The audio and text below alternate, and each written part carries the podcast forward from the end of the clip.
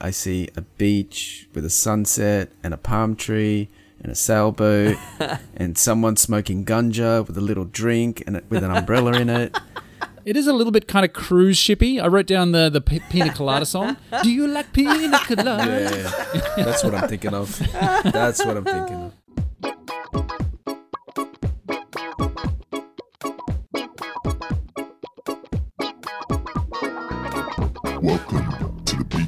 Black Podcast, an award winning, unofficial podcast on Prince.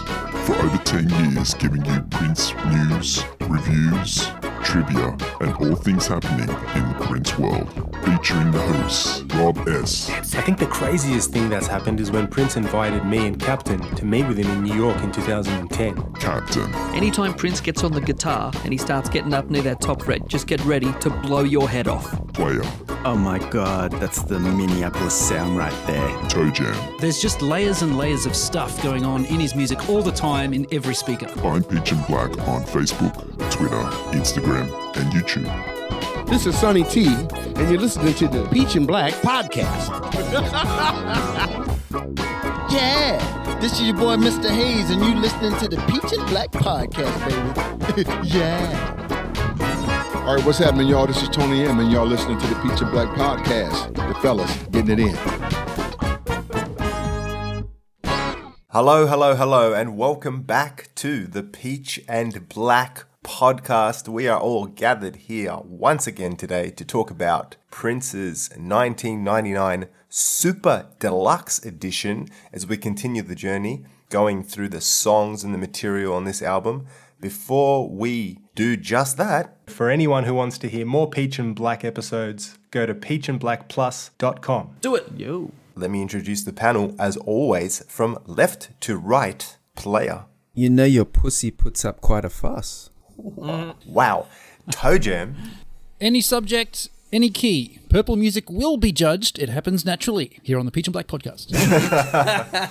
I like that. And Captain. Good lordy lord. All right.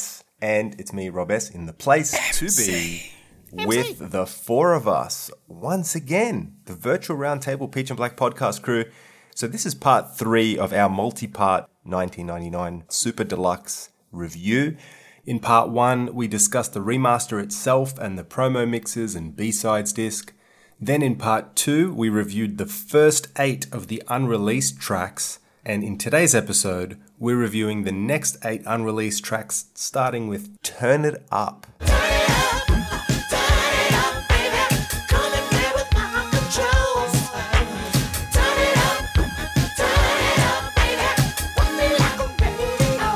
And I'm going to hand the mic over to Captain to open this up for us. Oh, okay. so you want me to start and talk about one of my favorite tracks from Prince of all time?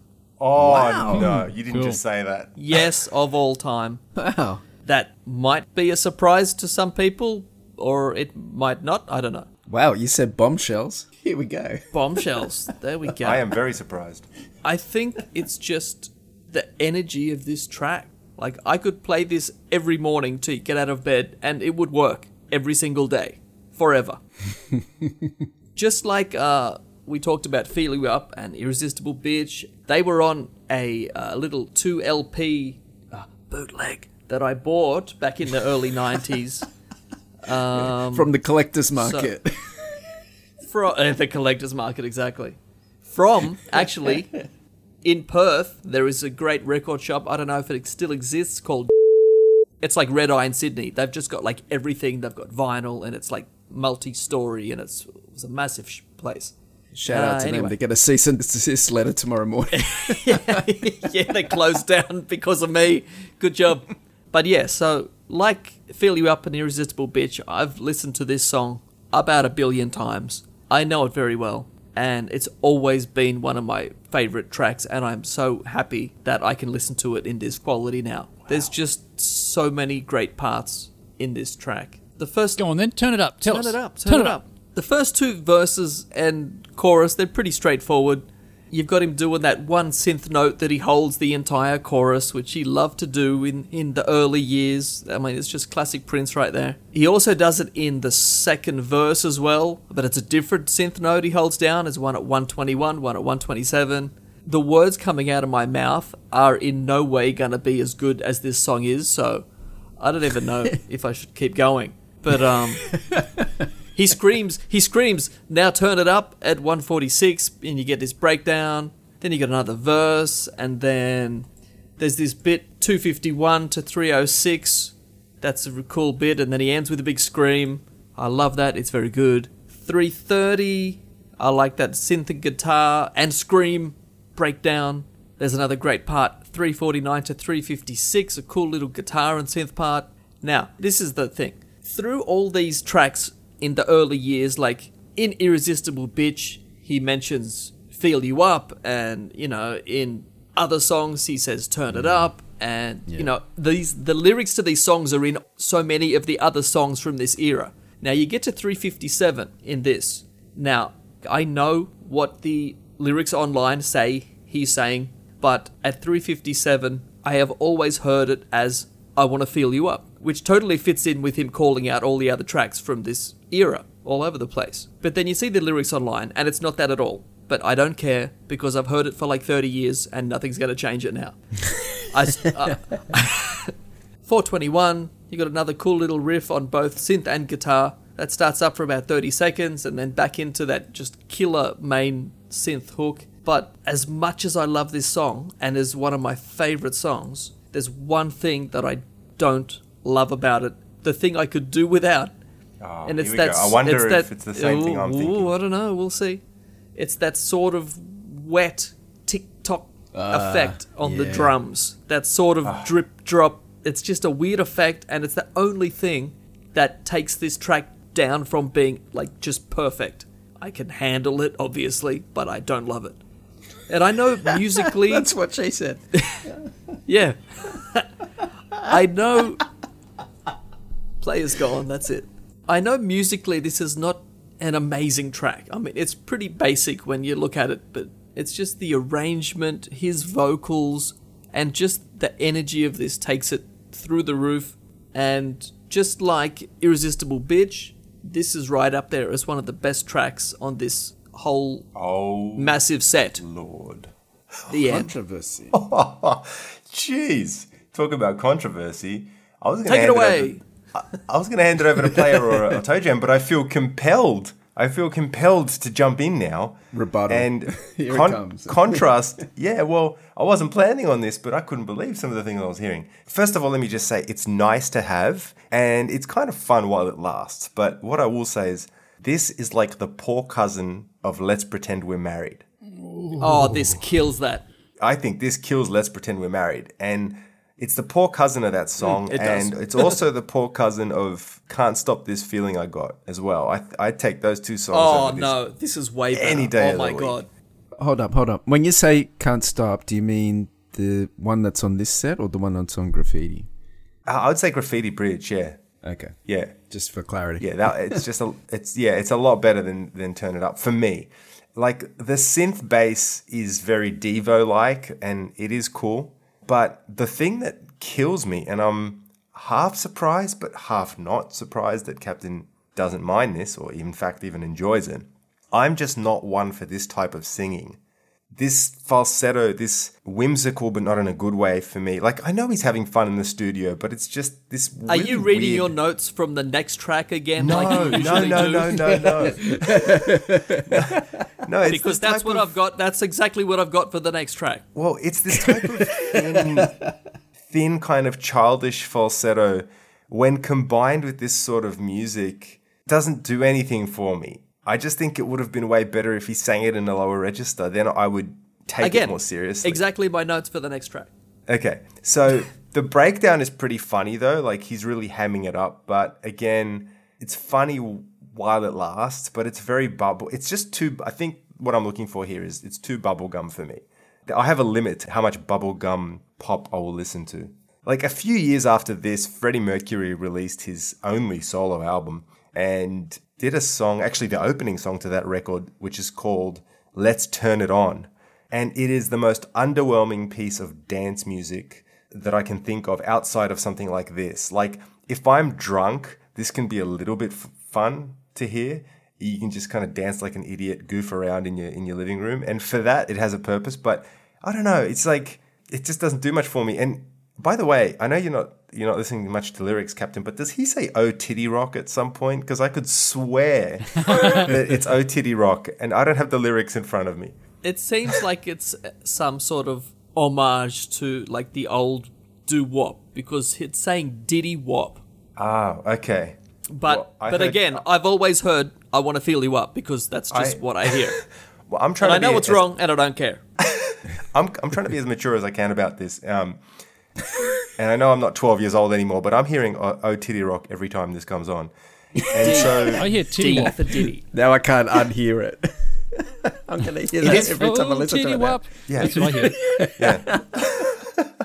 It- this is before Well, if you're Rock, gonna was say Titty that, Rock. why don't you just go the whole way and just say "Oh titty flop"? That's what you really want to say, isn't it?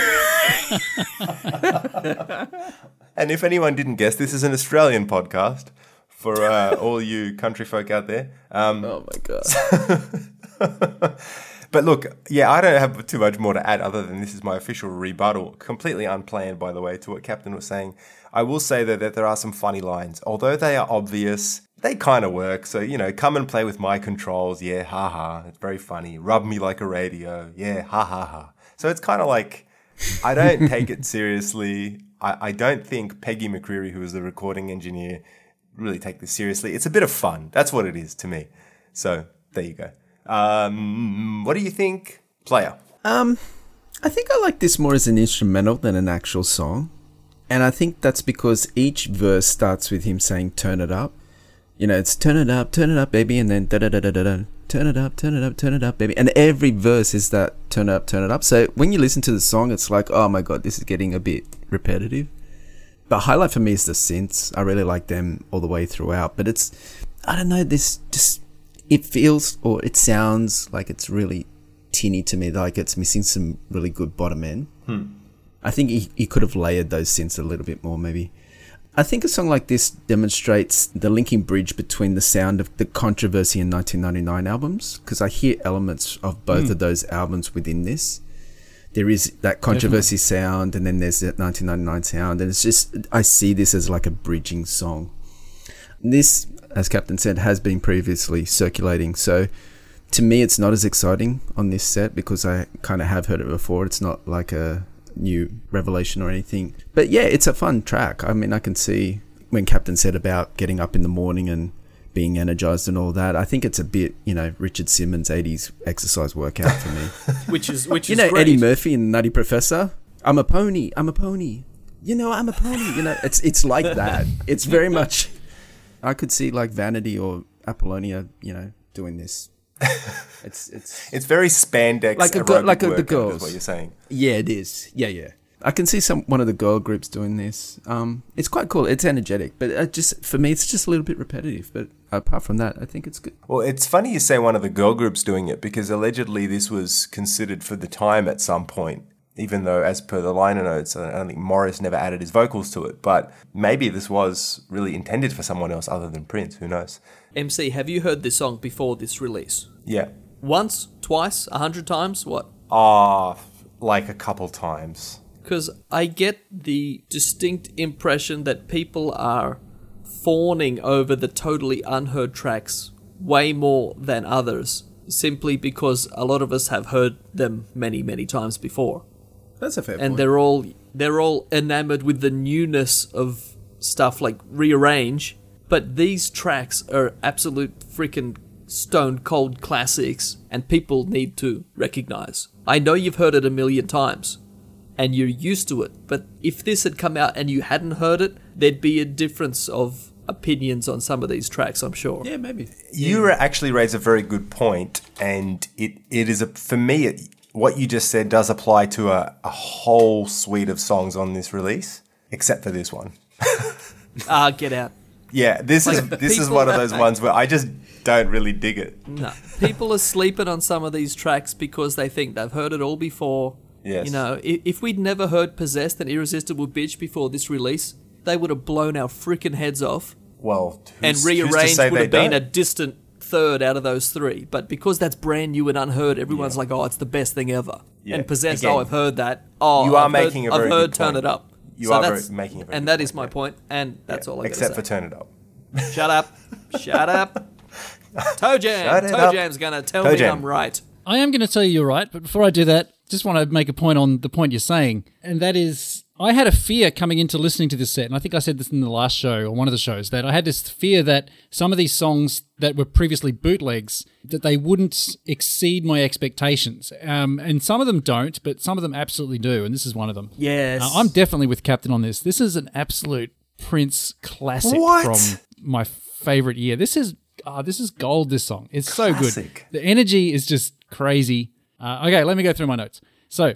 Um, I first heard this on the Jewel Box Volume Two, Oh. and um, I've always loved it. But I think I love it even more now that it's released in, in such pristine quality. Um, the beat is a big, thick LinnDrum sound with heavy reverb, tinkly percussion mixed with some beatboxing. That's kind of the um, some of that wet sound that Captain was talking about. Uh, I love the synth as well in this, especially that turn it up, turn it up, so good. Um, I mean, just listen to those synths. turnarounds. It is Minneapolis sound, like just blowing your head off. Yep. If you don't like the sounds totally. of this, you know, you don't like Prince. I don't care. uh, you got these big, massive synth bass turnarounds leading into each chorus. Oh, I love so that! I love that. It, just the rolls right into the at the start of the song as well. That's so good. Yeah. Uh, bass, you know, the bass line itself is kind of these simple eighth notes, kind of video gamey. And I just, I love the lyric concept. It's so cheesy, but that's what's so good about it. You know, turn it up all the way, work it like a radio, come and play with my controls.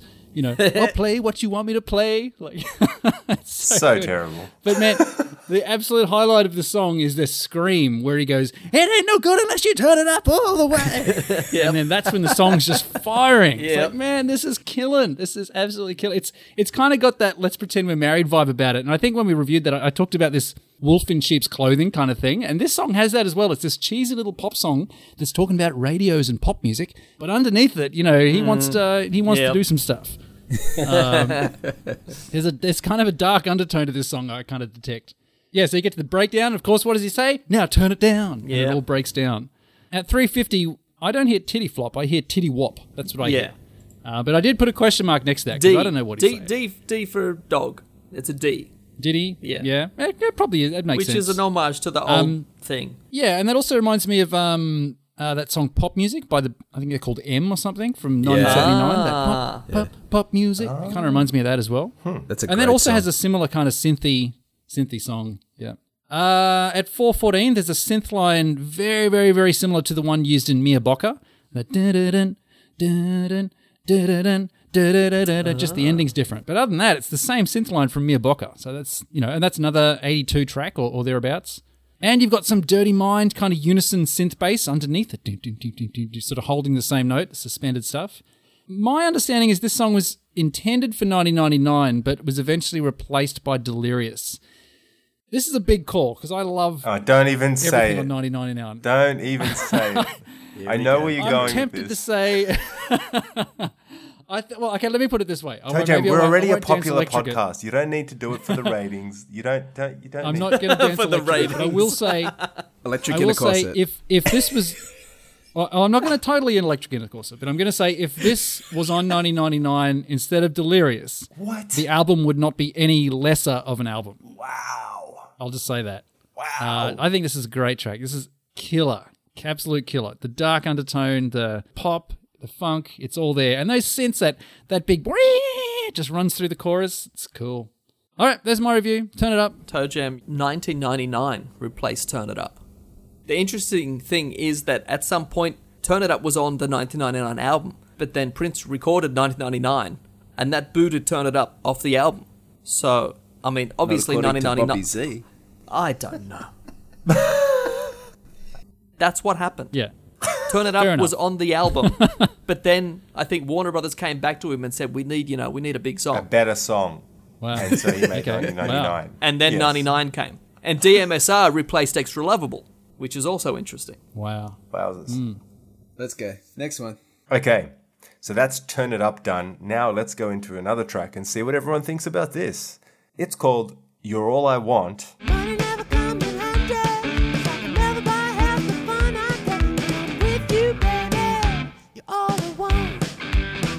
And I'm going to hand it over to Toe Jam because I'm genuinely curious to know what you think of this after Turn It Up.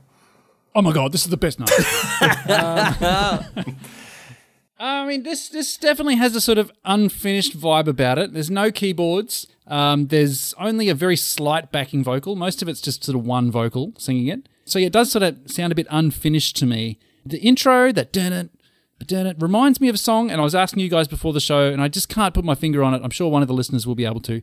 There is a song, I don't know if it's a Prince song, maybe a bootleg, or maybe it's a Miles thing from the 70s, and the song starts dun it, dun Dun, oh, oh, it's a Herbie Hancock song. I know that. I know that much now. That's popped into my head. It's a Herbie Hancock song. It starts dun dun dun dun dun dun dun dun dun dun It might even be uh, off the Headhunters album. I think it is. It's coming back to me. It's something off the Headhunters album. Keep going. You're almost there.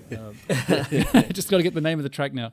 Uh, but yeah, that's what the intro sounds like to me. Uh, and then we're into a blues. It's it's another one of these rockabilly bluesy songs like Jack You Off and Horny Toad and Delirious and Turn It Up to a lesser extent it really is the, I'm sure you've all got this, the precursor to Delirious. It's in the same key, similar chord progression. It's a blues progression with some slight variations in there. It obviously stays on the one chord a bit longer than um, Delirious does before going to the four chord. And the bass start, starts on beat one, dun, dun, dun. Whereas sometimes in um, Delirious, it anticipates the beat a bit. Um, so it's it's a bit more straight, the bass line on this one. I think the Delirious bass line is better, more interesting. But they're very similar, obviously there's one little bit where he says, "Make you want to scream," and there's a guitar scream that ah. squelches along the way he says the word "scream." read my notes. That kind of stuff. It's got the jack you off turnaround that do do do do do, and I'll jack you off. Got the very very similar kind of turnaround leading into it. So these are all kind of motifs and little bluesy things that Prince was doing at this time. Yeah, like I said, there's not much happening in the vocals. It's kind of falsetto, and it's an interesting melody for the blues. That it sounds like a very Princey kind of line, doesn't it?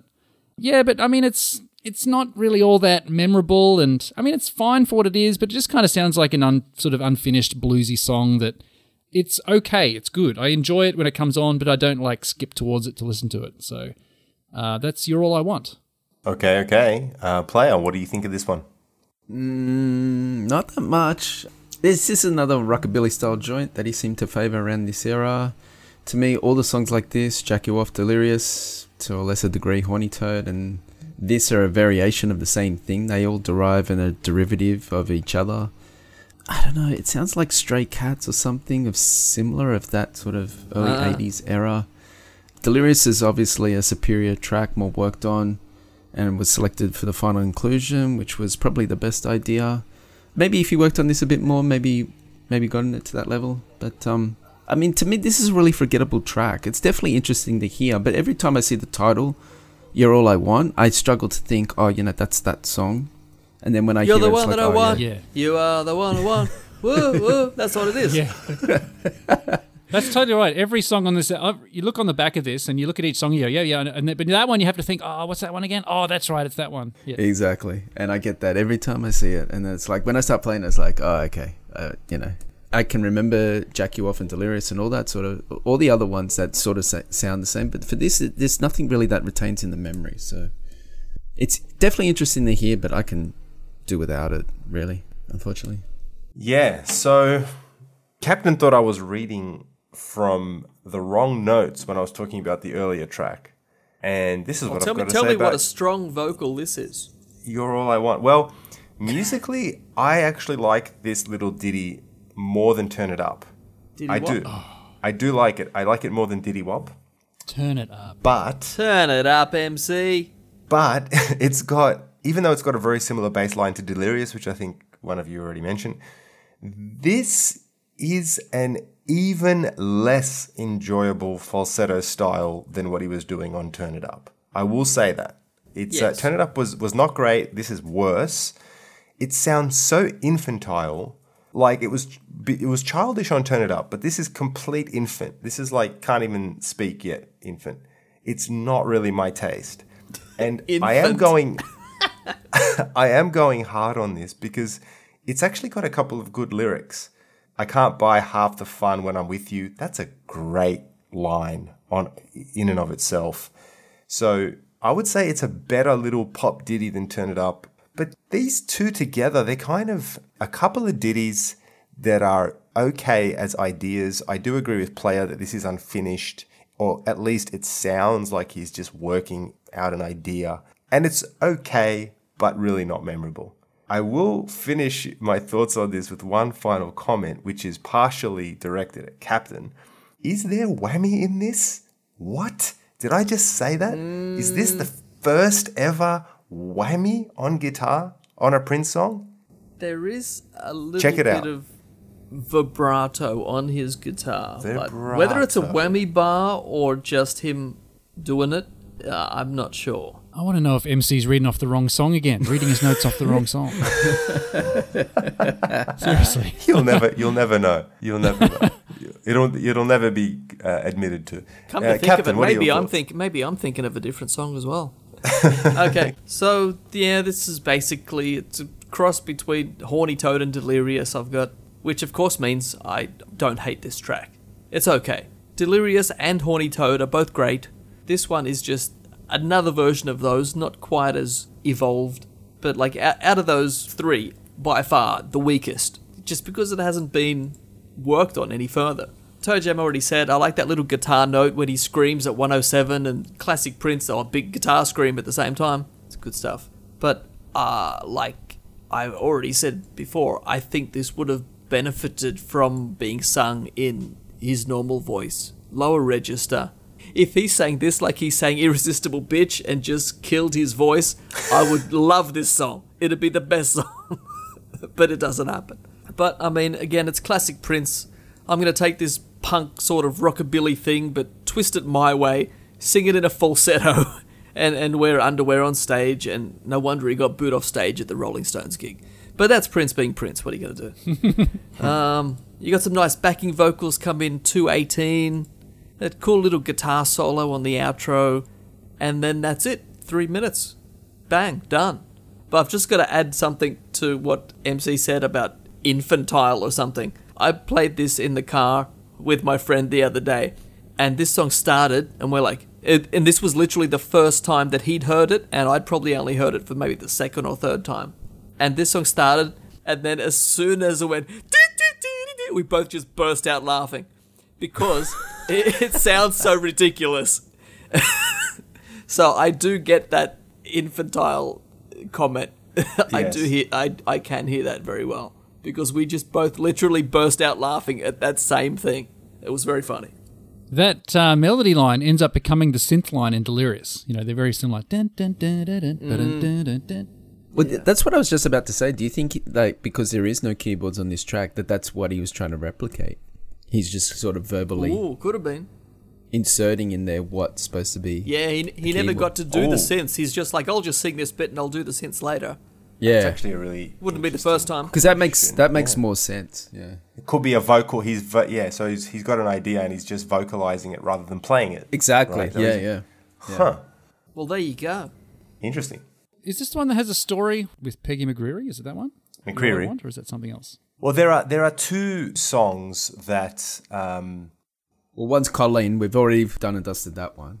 So this yeah. must be the So other one. this is this was yeah. I think Toe Jam's right. This is the Peggy McCreary birthday song. That's right. She, she was celebrating her birthday. She wanted to be anywhere but the studio, allegedly. And as she was leaving, the story goes, he turned around, threw the cassette to her, and said "Happy Birthday." So that was her quote unquote Bang. birthday song. And I think the liner notes refer to that and say that, or, or she remembers it as the biggest gift he could have given her. You know, giving a song, which is like one of his children, right? Every song is a child to him in a way. So there you go. Shout out to Peggy.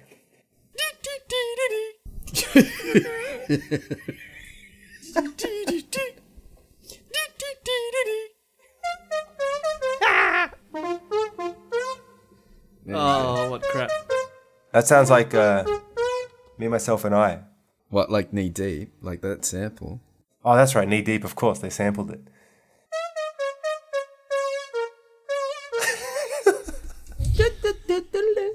Yeah, it's a little bit. Yeah, it's yeah. I can see that. Track 11. Okay. The next track is. Whoop, whoop, whoop, whoop. Okay. The next track is called Something in the Water Does Not Compute Original Version.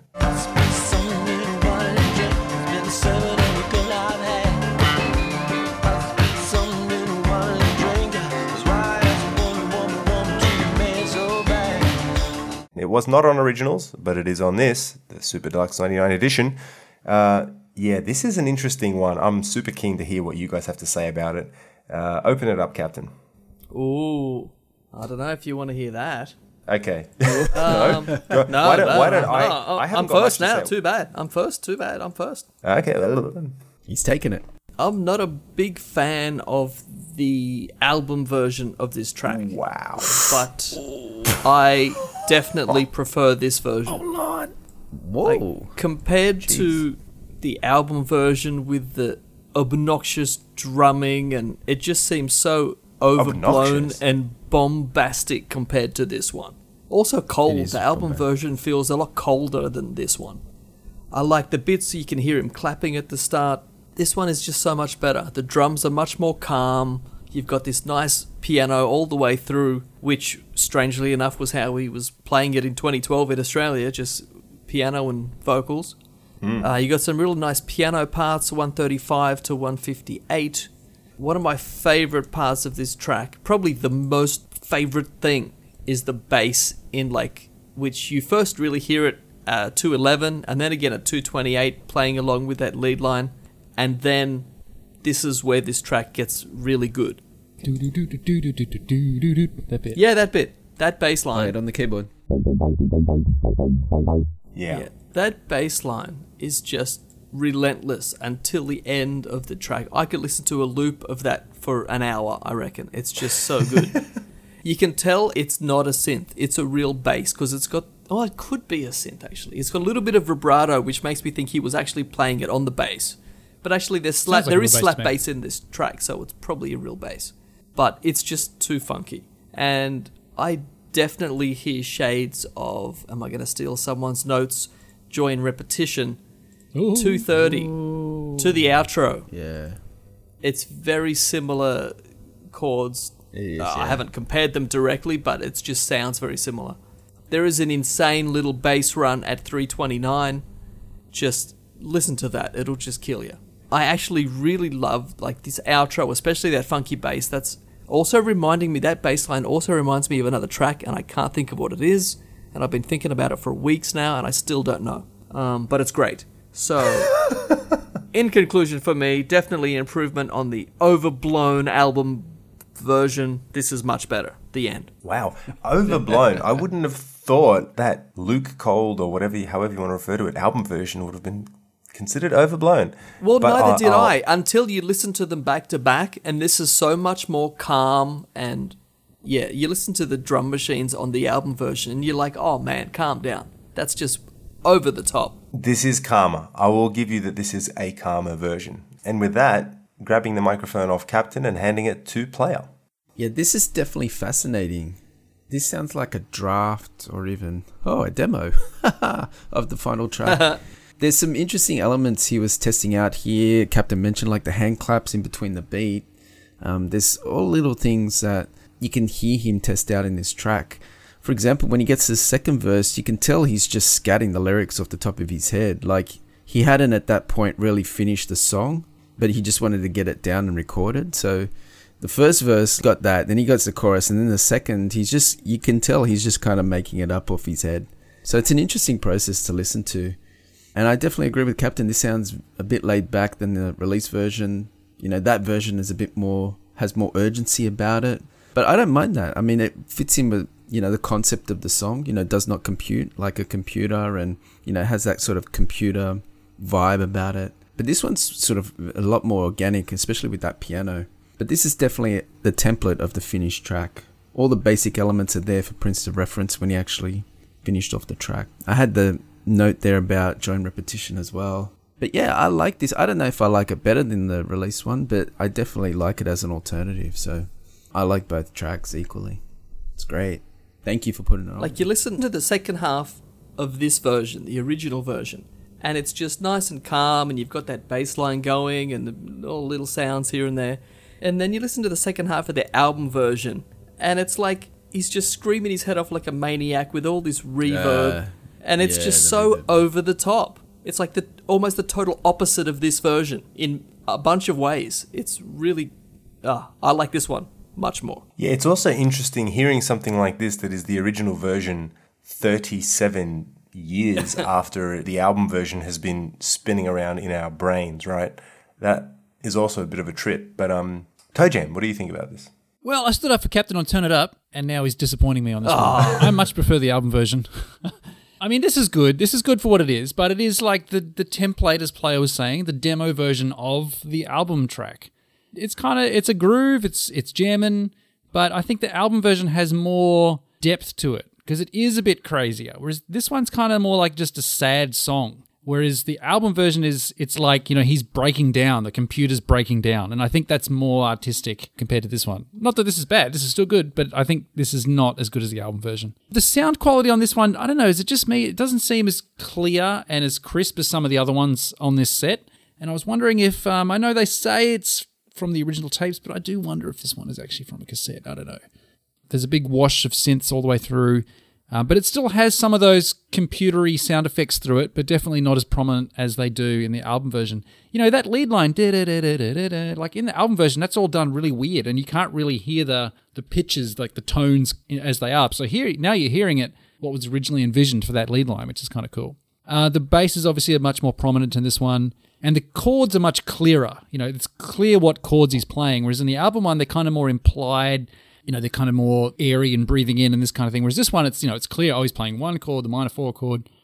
Like Bold Generation, you know, the last minute or two, it just kind of keeps that chord progression going. And at that point, it kind of stops doing the original chord progression and it just kind of falls into the same chord progression from joy and repetition, which is like uh, flat six down to five, down to one. And that's the, you know, just repeats those three chords over and over. Over Um, and so that's over the joy and again. repetition thing going on there. So yeah, I mean, this is a good version. I enjoy listening to it, but I don't think it's as good as the album version. I think the album version has some of that special 1999 magic to it that this one doesn't have. But it's still a fascinating listen. Yeah, I'm of the same opinion. It is a fascinating mm. listen. It's called the original version, this one, but I hear it as an alternate to the album version, think- and I'm not surprised why he ended up putting what he did put on the album. Yeah, I think um, it's definitely the earlier version because the album one is kind of like taking this version and tweaking it to like another, Yeah, that's um, right. Yeah. like twisting it, you know, turning it on its head kind of thing. Yeah.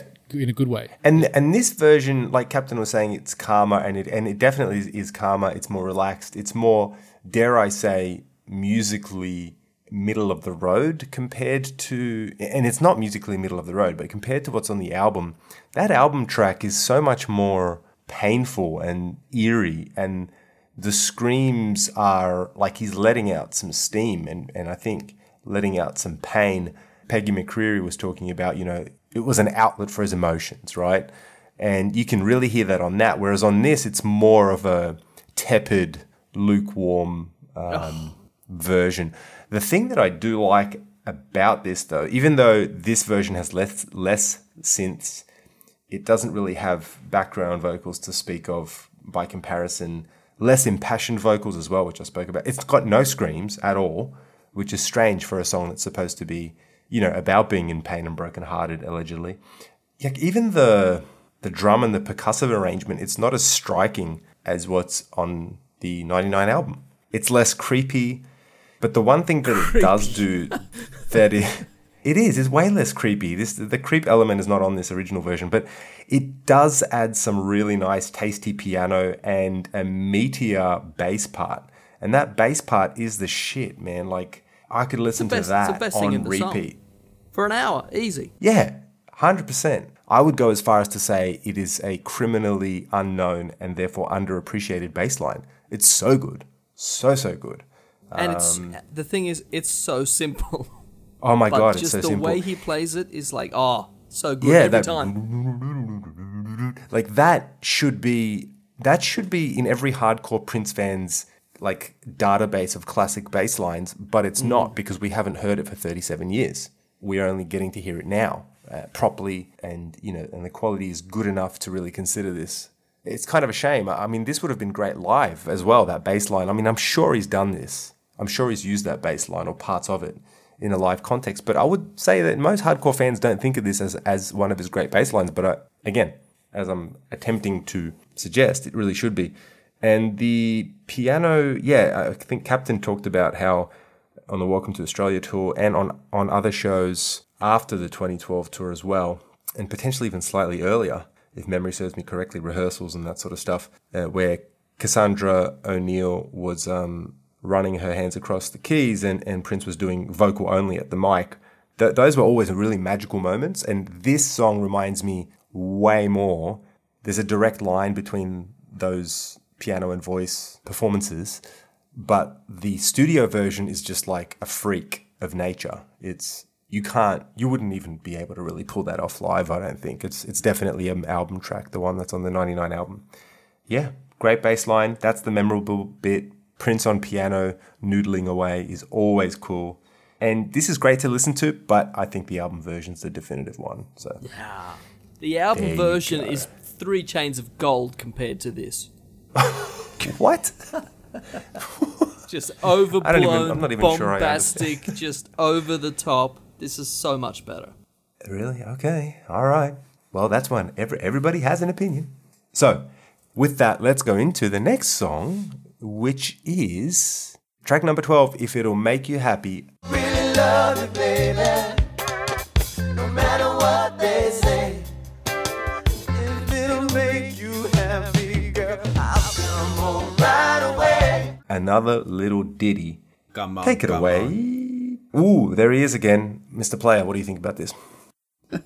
Uh, yeah, this is really laid back like a car seat. This almost sounds very unlike Prince in a way. Oh, it definitely sounds unlike the 1999 album, at the very least. Every time I hear this song in my mind's eye, I see a beach with a sunset and a palm tree and a sailboat and someone smoking ganja with a little drink and with an umbrella in it. I don't know. I get a 10cc dreadlock holiday vibe a little bit from this. I don't know why. Yeah, it's just a very unusual song. The drums are very interesting. He does all these little fills throughout. That's kind of cool. I really hate the way the vocals recorded though, with that slight delay in each channel. That's Uh. annoying, especially when you're listening on headphones. I really can do without that. It's just off-putting. This isn't my favorite track, but it is cute. There's some nice lyrics and it's enjoyable in the moment, but I have to be really in the mood for it. You know how I was saying earlier on the last episode, like certain songs take you out of the 1999 headspace when listening to all these Vault tracks? This is one of them. So if I listen to it on its own, I'm, I'm not too bad with it. But as part of 1999, it's just like, oh my god, this is just so different. It's very, very different. Yeah, it's cool. It like sticks it's- out like yeah, a but sore just- thumb, right? Well, it does, yeah. In terms of its sound, it's very big departure from the sound of 99. All right. Um, Captain, what are your thoughts on this one? I cannot stand listening to this song. I just can't get past that vocal delay in the left channel. It is awful, awful, awful. delay. Yeah. Yeah. I can't do it. It's just so off-putting to me. It's just yeah, it's, it's distracting. It detracts. Yeah. It's all I can hear. It's all I can hear, and I just focus on it, and I'm like, nah, next. I, I can't do it. But here we go. It's a reggae song. Probably the earliest reggae track we've ever heard from him, that we know about. From the very few which we even know that he did. I mean, what else you got? You got a blue light, rip hop, go to zipper. Is, is that it? That's the probably one it. on uh, Rave. Ah, what is it? Sun, Moon, and Stars. Sun, Moon, Stars. Come on, come on. But I mean, as much as this is so different from anything he was doing at the time, just listening to his voice at the same time, it's so Prince. And you Yeah. get this weird guitar solo at 145. Whether it's out of tune or he's just trying to make it sound awful, I don't know. But it's a very different solo for, for Prince at least. And then you get another little solo at 255, nothing amazing. Backing vocals are nice and layered here and there. I'm sure we'll say this about a few tracks on the release, but some songs here, you can just see, you can just hear why they weren't released. If I like this song enough, I'd take the time to make a mix without that vocal in the left channel, but I don't. So, the end. Okay, then. Toe Jam, do you dig the reggae? I like this song. Yeah, it's one of those ones that when it comes on, you kind of like, oh yeah, this one. But every time I play it through, I enjoy it. Um, now this one, as far as the circles that I swim in, this has only been circulating for a couple of years, and um, only only like a two minute version. It was like a two minute version that's been out there for a bit, but it faded out when it got to the guitar solo. So it's nice to hear the full thing finally. And most importantly, mention it doesn't have the delay in the left channel. Bang. oh, I hadn't noticed that. Yeah, okay. So obviously, this has been a decision by someone. They made that choice. Well, we don't know what they had. Okay, so yep, reggae chorus has the similarities to Blue Light. That oh honey, dinner. Um, very simple chords. Four, five, one. Uh, the vocal, like you guys have said, the lead one is in the right, and then it sort of slaps back in the left. Uh, I don't mind it. I, I kind of gives it something a bit different to it. It is a little bit kind of cruise shippy. I wrote down the the P- Pina Colada song. Do you like Pina Colada? Yeah, that's what I'm thinking of. That's what I'm thinking of. Oh yeah. That is such a bad track. Hey, I don't mind that song. Better than this. Uh, yeah, so you've got some of those other elements in there. You've, you've got this like a sort of steel drum keyboard sound. You've got these like organ chords that sort of splat on beat four. That's kind of nice. There's some nice like interplay as well between like he's playing this clean guitar and he's plucking it really hard on the strings. That with the rim click as well. There's some nice interplay going on between all the the band instruments, so to speak. And I think there's some good dynamics in it as well. Like each verse, sometimes they're louder verse, sometimes he pulls the verse back a bit and it's kind of softer and a bit less instrumentation in the background. So it has some nice variation. And I find the chorus is kind of fun. You know, the, the extra vocals come in to open it up a bit. And it's, it's kind of a nursery rhyme, kind of catchy kind of chorus. So it's fun to listen to. I do enjoy it when it comes on. There's a weird bassy synth, like sort of squelchy sound at 2 minutes 46. It's, it's hidden in the background. It's kind of weird that it's there, but there you go. There's something to go and listen for. Uh, the guitar solo, you know, I originally wrote an unremarkable guitar solo. And I said the same thing Captain said. I said, I don't know whether he's deliberately trying to make it sound a bit B great or whether he's not taking it all that seriously. But I listened back to it again today and I thought, you know what, I really like that guitar solo. It's very, like Captain said, it's very different. There's a lot of natural bends and they he bends them in different ways to the way he normally does. But I can almost imagine he's playing it on a guitar and the strings are quite loose and it gives him a bit more flexibility to, to bounce around on them and, and um, twist them. So it's definitely a very different kind of solo, but it's interesting because you don't know is he trying to make it sound a bit cheesy or is he just running with this idea and it sounds kind of interesting. So, Like this. um, and I like the I'll ending say- as well. I just want to say this just- song reminds me of that Kenny Rogers song on Originals.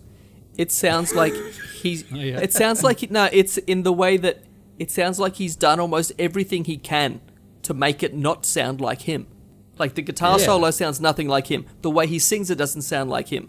That awful echo is not something he would do. The delay and like Yeah. the steel it's drum almost like he's like, okay, I'm gonna replicate like a cruise ship band playing a song on a cruise ship, and the guitar's trying to do these bendy solos and everything, and it's yeah, it's so different. uh, and I like the ending where it's just the bass and the vocal, and it just kind of you know the bass keeps going and then it just sort of stops. It's a nice ending. But yes, I mean it is. It's very easy to sort of pass through this one and skip it, but when it does come on, it is a, a fun, enjoyable track. But I mean, it's certainly not. I mean, there's no way you could put this song on 99 or Controversy or Purple Rain. Like, there's no way it's up to that level when you think about it, really. I mean, it's fun for what it is. You know, it would have made a good track to give to another artist to do. So. Kenny. Do you like pina colada? Getting caught in the rain. Yeah. Oh, what is happening to this show?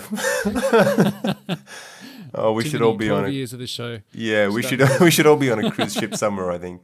Gee, I mean, after "Turn It Up" and "You're All I Want," you, you'd think I'd be in, completely in love with this song, wouldn't you? But um, surprisingly, this reggae-tinged number is, as Player said, surprisingly, or maybe unsurprisingly, unprincely sounding. I mean, you couldn't say he was listening to Bob Marley or Jimmy Cliff or uh, anyone along those lines or Peter Tosh. I mean, he was certainly in a different sort of space, more like a Jimmy Buffett or a 10cc for sure. But it's fine, I guess. The thing that I love about it and is really enjoyable to listen to, especially on headphones, is the fullish drum sound. More often than not, when Prince plays the drums, even when it's nice to hear, it's not particularly full.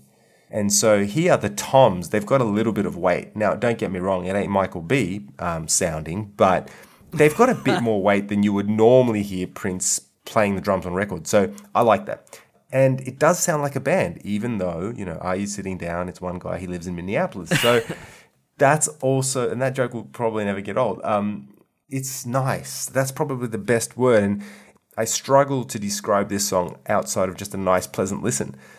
It's probably more for those with a keen interest into Prince's versatility and his playfulness as a songwriter rather than really anything serious that is worth its weight in gold. You know, it's no surprise that this stayed off uh, 1999. Certainly wouldn't fit on the album, and it's no surprise that it didn't show up anywhere else. I do think that with some helpful female vocals, which it does have, it's although they're subtle, it's not a bad track. But my question to you guys is: Do you take this or Sun, Moon, and Stars off Rave? Sun, Moon, and Stars. There you far. go, That's right? great song. Kills it, right? Do you take this or a pop go to zipper? Pop go to this. Yeah. Zipper. Well, there you go. You know, do you take this or blue light? Blue light. Blue so it's like the reason I'm I'm going into that kind of space, uh, asking you guys those questions is in the catalog of Prince doing some sort of reggae tinged music. This is one of the lesser cuts, without a doubt, in a genre that he doesn't Oi. particularly excel at. So Or you could say it's the fourth best. Reggae track he ever did. of yeah. So the thing is, it's nice. Like I said, it contains promise, but I think it's more of an idea again than, than anything else, which is ironic because it does also sound like it's a completed track, but it didn't come out on Crystal Ball 2. It came out on this, we have to say. And I'm happy that it did because it's another unreleased Prince track that we can play when we're in the mood to have a bit of a cocktail and a good time, supposedly. But the last thing, and I don't, Pina- I'm surprised. That's it. a Pina colada and a good time. Yeah, exactly. What and some shrimp, Some ganja. yeah. potato chips. Exactly. So I'll finish my thoughts on this song with another question to you guys. I picked up. I, I think this is an unintentional similarity. Right at the end of this track, there's a little guitar bit that Prince plays that is very, very reminiscent of a song called Blinded by the Light, which all of you will know. Great classic power pop there. Um, did you guys pick that up? Because it reminds me of the Blinded by the Light guitar solo. Uh, and if you haven't, that's the track, but that's not the guitar bit that I'm talking about. So listen, listen to that song if you didn't catch it the first time, and uh, you might be pleasantly or unpleasantly surprised. People who like this song probably love "You're My Love" as well by Kenny. That's a very good observation, and If that you is if you say true. that if you say people who like this song like his, you know, versatility or whatever, then they'll love "You're My Love." They should love this too. yep. There you go. Now that's a party, isn't it? You're my love combined with if it'll make you happy. There's, there's a good time. oh, there is God. a good time for your end of year Christmas party. Moving on to the next song, another one that many Prince fans and in fact many music lovers around the world know this track. But this is another version of the song, track number 13, How Come You Don't Call Me Anymore, mm. take 2.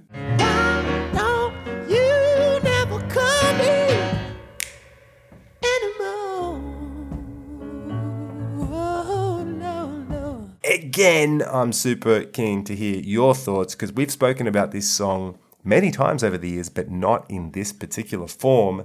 This is longer than the B side version. What do you guys think? I'll hand it over to Player. This is friggin' amazing. It's interesting that this is take two. And I've questioned what was finally used. Was it take one or was there a take three and four? But it raises the question if it was the first take that he used, what was it in that track initially that he didn't like that made him to do a second take? Do you know what I mean? Or does he just normally do a couple of takes? So it's just, yeah, interesting that this is the second take. Um, this is very piano and mic in its intimacy and rawness. It's devoid of all those overdubs that was on the final track. So you're just getting really Prince and the mic for this. Around uh, 247, and I think there's another point in the song around 339 where it's even more audible. I hear him sniffling his nose, and I like that they they left all that stuff in there. That's really cool. I love the way that Prince plays piano and the contrasts he uses by playing, you know, very soft, but then he hits the keys really hard in sections to accent the groove. So even though it's like a bluesy ballad, it has its own funk swing within it, and I really love how he plays, you know, and the attack that he does on the keys. Um, the vocal gymnastics are unbelievable. Um, listening to this isolated is absolute bliss. And another interesting element is the fact that this version has a proper ending, whereas on the release version it has the fade out. So I love the fact that you hear him finish the song in those last three or four seconds, and you know they kept that all in. The released original version, if you want to call it that, is still mind blowing, but this this just gives it another layer of the icing of the cake. So I, I love this. It's fantastic. All right, that's one thumbs up. Let's see if we can make it two. Toe Jam. Yeah, this is really good. Um, I did not expect it to be better or on par with the original B side version because you kind of think, obviously, you you think they would put out the the better of the two, but I mean, it's hard to say that this one's not better. Uh, I think he's a bit more experimental with his vocal in this one. I think the the main thing that might be just that he he stays on that one chord for quite a while towards the end of the song, and that that might be the reason. But I love that part when he stays on that one chord. It's like real tense, and he's like, uh, you know, just one lousy dime, and how much you charging, and all this sort of stuff, and he's he's getting intense. Um, the sound quality on this one, like the International Lover, is pristine. It just sounds beautiful. I guess it's just two mics, you know, one on the piano, one on the mic, and it just sounds so good. Um, he plays the opening piano chords. I think he's playing them in a different octave than he does on the B side version. It's a slight difference again. All right, I want to talk about this chord progression. I talked about this when we did the B side version Yeah. way, way, way, way, way, way, way back. And I'm guessing not many people have heard that episode for a while. But I love the chord progression in the verse for this because it's really just a variation on a very, very traditional, Heart and soul. famous kind of chord progression. Yeah, that kind of thing. And uh, he just twists it enough to give it some spice. So, you know, he very. I got my piano here, everybody. Uh, ready, Mr. Music? Uh, he could have very easily. This is going back to the olden days when you used to do this. Yeah, it's been a while. Uh, so yeah, he very easily could have played this chord progression like this.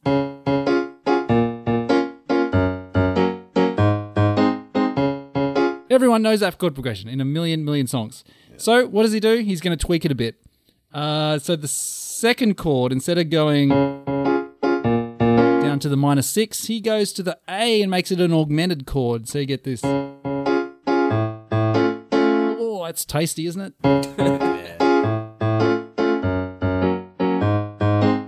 Okay, but he keeps going. He makes the the um the four chord, the major, he turns that into a major seven. A bit more spice to it. So now we got.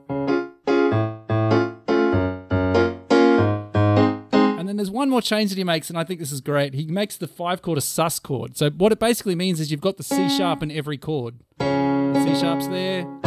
It's in that one. It's in this one, and it's in this one now. Keeps that as a sus chord. So that's oh man, so good, so clever. And then one more thing he does to it is he just tweaks that rhythm, just like he did when um we were at the opera house, and he, he started talking about this song, and he started talking about how the you know the rhythm and the syncopation and the offbeats and all this kind of stuff. That was wasn't that just one of the greatest moments Yeah. in Prince live history? We we were all there for that show, weren't we? Yeah. that one. Yep. Where he starts, yeah, just oh man, so good. Just having goosebumps thinking about that now. But yeah, so the whole chord progression, you know, goes from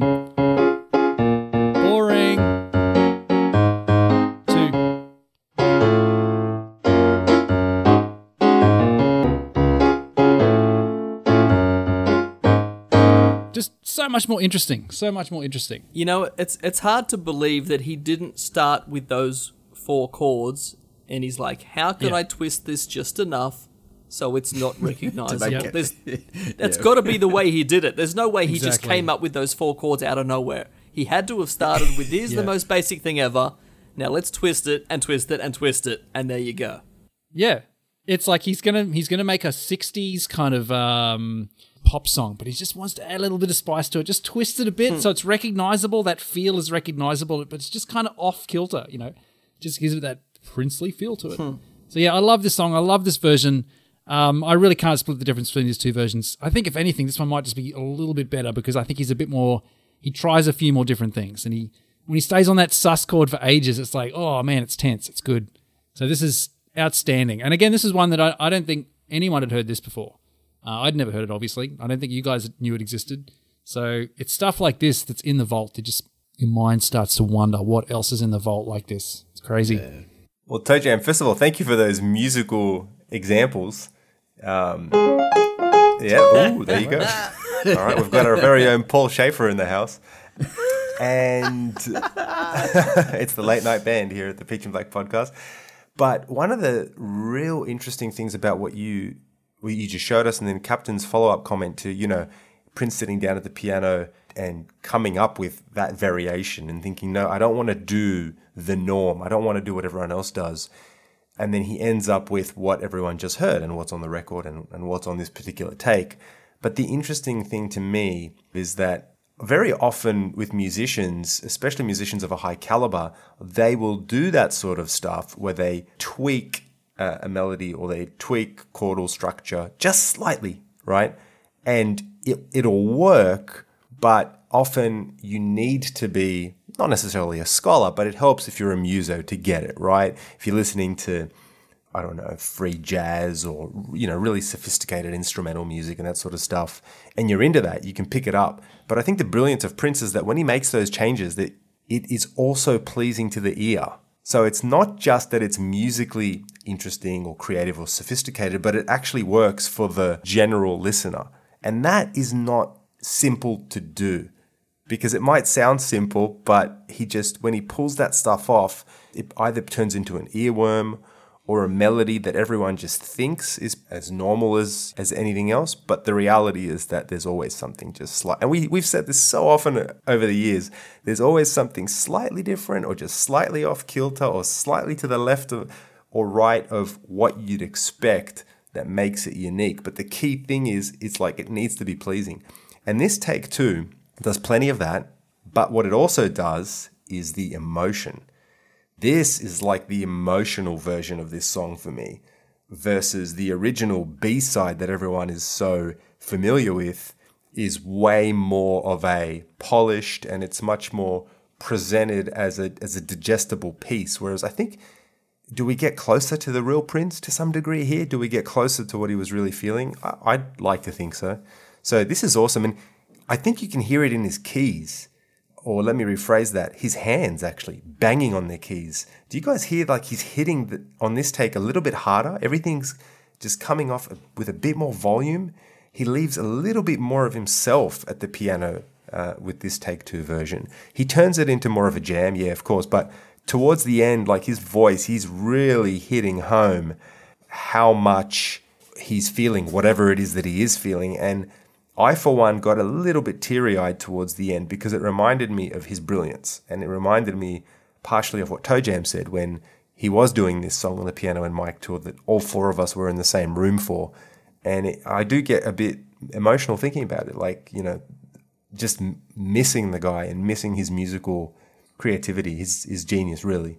So he ends this on a sad, plaintive note as well. You know, I'm not doing this intentionally because my review's starting to sound a bit sad and plaintive, I know. But um, over the years, Toe Jam has said, isn't it funny how Prince will never finish a song in the traditional way or in the way that you'd suspect? And he does it again here.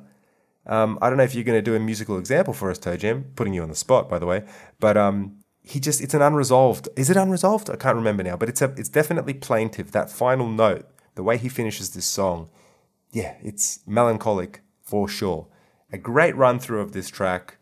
Those are my thoughts. There can only be one man on this show to bring this down. Let's hope he doesn't do it. Captain. Captain. oh, okay, then I've got to do what's expected then. but this oh, is. Oh, here we go. This uh, this song, uh, it's something we never thought we would hear. I mean, it never even entered our brain that it existed. That's the crazy thing about it.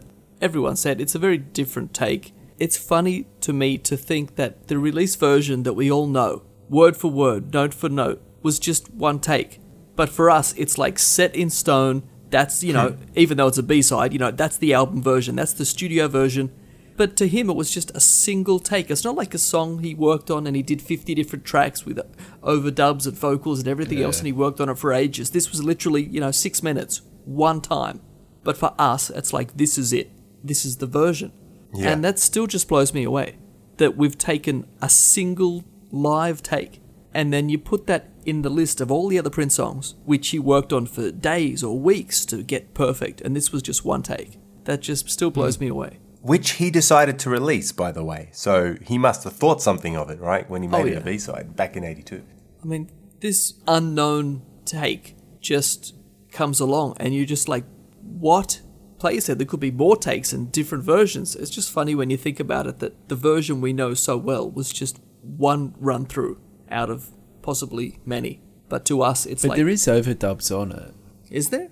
On the B side version. The vocals, yeah, there's some vocals. Ah, where he yeah. goes, How come you don't?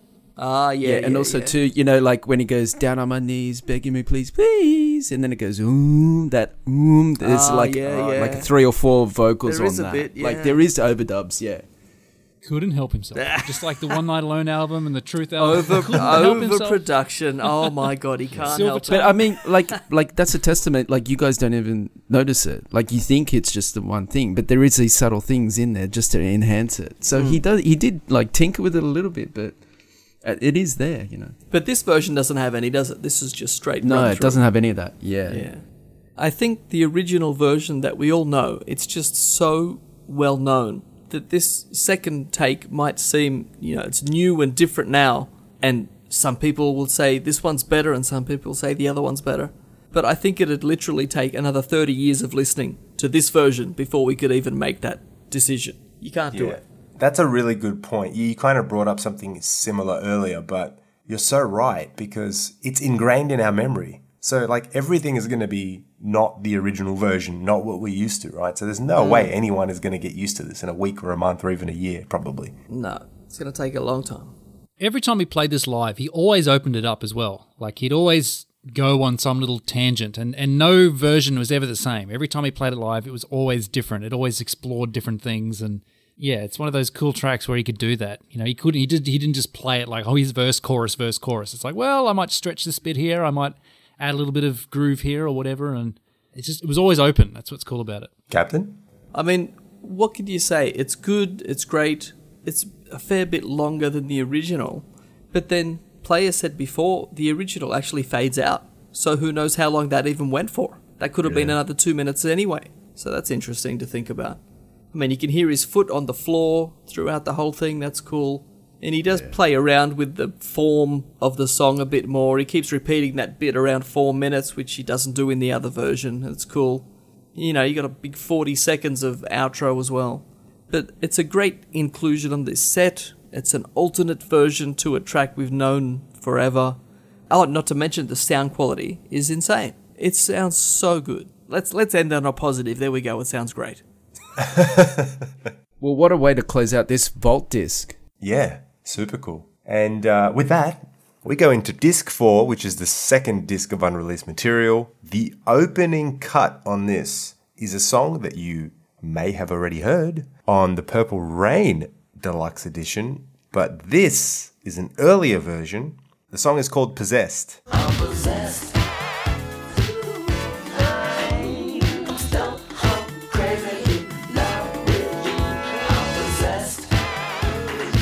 And we're about to get into this one. What an opener for this disc, I'll just start by saying. And I'll hand it over to Mr. Toe Jam. All right, so there's a few different versions of this song. As we know, there's this version, there's the one, the first officially released version was the live version on the Syracuse VHS. There's also, this is as an instrumental kind of thing in the background of the Purple Rain movie, movie, yeah. at one point. And then there was the version released uh, in 2017 on the Purple Rain Deluxe set. I think this is the definitive one. I first heard this on the Jewelbox Volume 1. I think this was possibly even the first studio bootleg I heard. Like I've known this one for a while. Um, I mean, this is a great funk pop song with great James Brown kind of themes to it. The only thing that stopped this song, I think, is that it's it is very similar to the 1999 song. It's got a very very similar rhythm to it. That dun dun dun dun that thing. You know, it's also used in Rock and Roll Love Affair. It's also used in Mia Bocca, and it's on this one. Also, you've got the bass lines just like the same in 1999. It's that boom boom boom boom, just staying on the one. And I think that's the sole reason why this song didn't get released back in the day properly because it's just it's too similar to 1999. which is a shame because it's even though it's got those elements, it's a very cool track. Uh, like I said, very James Brown. You know, I kind of imagine James Brown as a kind of possessed kind of person when he got on the dance floor in- front of the mic, and Prince was kind of the same. And uh, even though he's talking about women, I think there's kind of a, an element of the being possessed by the music as well. The rhythm guitar in this is so good all the way through. Just listen to that rhythm guitar. Prince was a master at rhythm guitar. I think him and Nile Rodgers just they're the kings of that 80s pop rhythm, clean guitars. Just sounds so good. Always doing little interesting bits and things to it. Yeah, okay, so this has a um a lead line dun, dun, dun, dun, dun, which is a very, very Prince thing to do. Four, three, one, seven. Mixolydian sound again, used in Sugar Walls. Ah, um, all my notes. Yeah. Heaps of songs. That that little lit riff happens so often. Yeah, like I said, I think that the one that were released on the 2017 Purple Rain Deluxe edition, I think that's kind of like a reworking of this one. And again, I think it's because Prince was worried that this version was too similar to 1999, so he tried to make it a bit more kind of oriental and a bit more mysterious. And I don't think that version on Purple Rain Deluxe is as it is kind of mysterious, but it's not as good as as this one. This this is just more straight pop funk. You know what? I listened to that version on Purple Rain Deluxe yesterday just to compare it. And within like the first minute, I was thinking, have I even listened to this before? It was just totally gone hmm. out of my head. And I was listening to it and I'm like, wow, listen to this. This goes back to the same thing I said before about I know this version very well. And then that version on Purple Rain Deluxe, I probably listened to it four or five times when it came out and that was it. And it just didn't stick Mm. in my head at all. So it was just weird listening to it. I was worried when that came out. I was worried that they would never release this version because it's like this one's definitely superior. It's just Oh, it's, yeah. it's more the song. Like it's the other one's like it's the song but it's tweaked. Mm. Yeah, but there's two big breakdowns in this. It breaks it right down down to the kick drum and then the rhythm guitar keeps playing in and four on the floor. It's just really cool, really fun. Um, and it goes for a while. And that uh, rhythm guitar he's playing again, it's in the key of E from memory. And it's similar to what he was playing around 2007, 2008 when they used to do um, Come Together and they would break it down, but just, you know, four to the Oh, floor.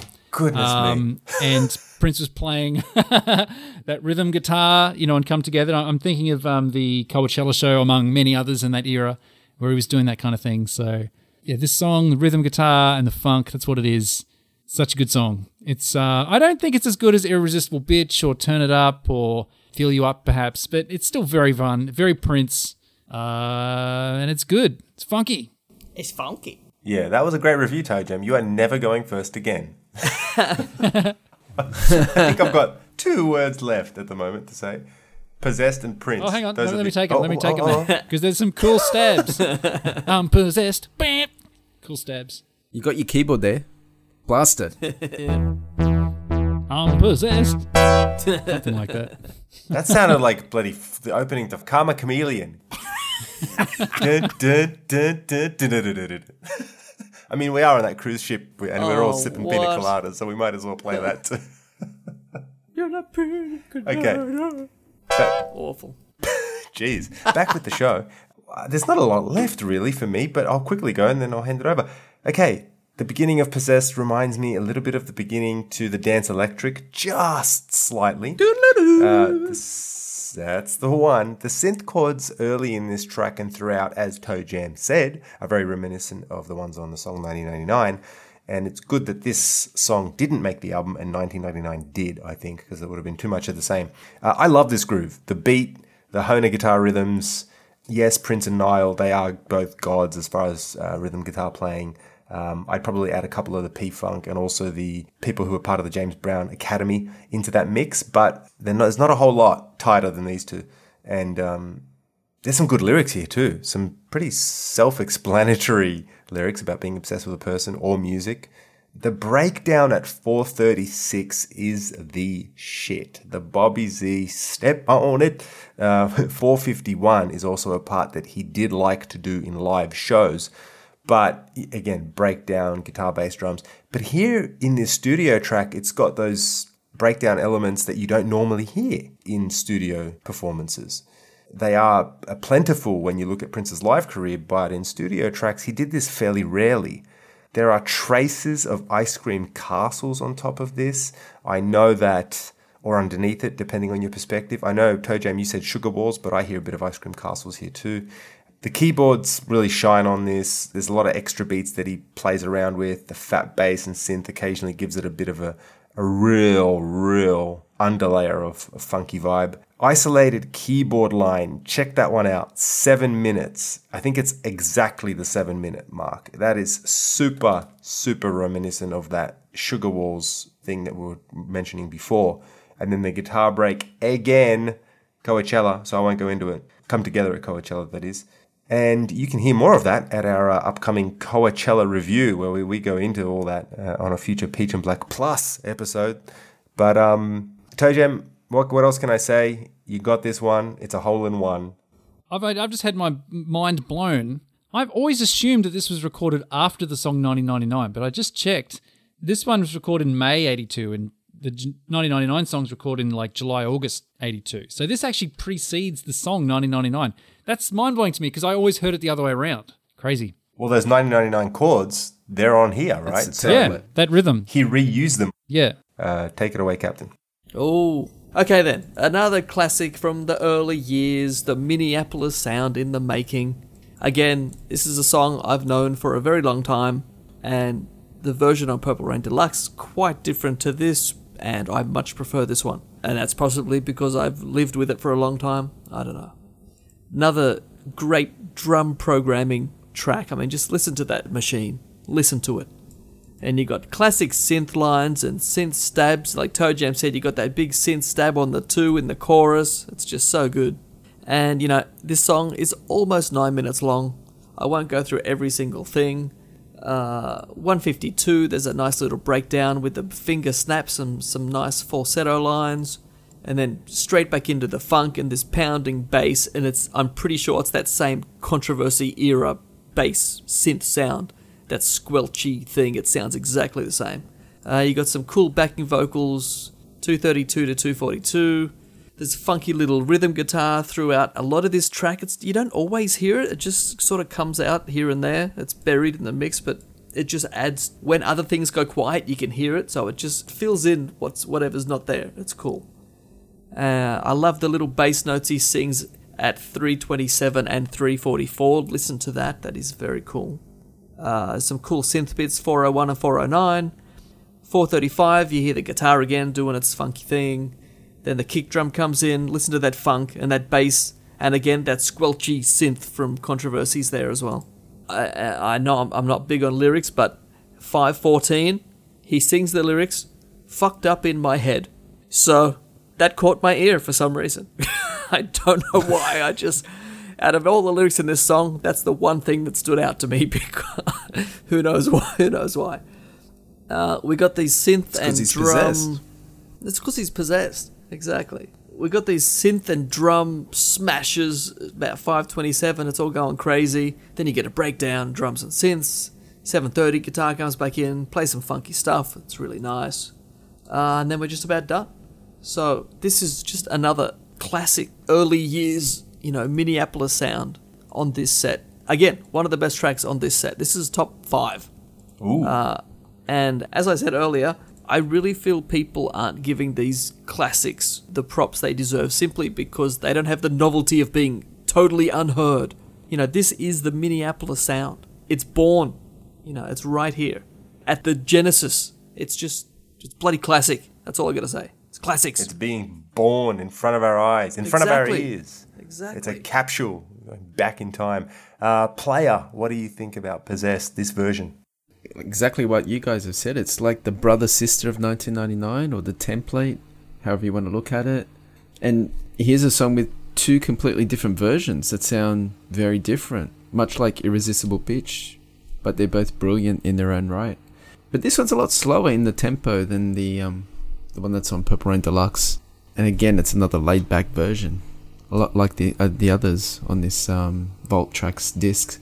Um, the guitars chugging along are a highlight. We've all mentioned that. The synth lead line is really cool, and again towards the end, there's that interplay between the guitar, the synth, and bass. It's amazing, and the guitar breakdown from 731 right up until the end. I mean, forget it. Yeah, this is a real gem. I really like this, even though it goes for eight minutes. It doesn't feel like it drags at all. It just feels like it's just shorter song, and it's like, oh my god, it's it's really cool. I'm really happy we have this in this quality. yeah, Mm. we bo- got both possessed now in the good quality. So thank you. Bang.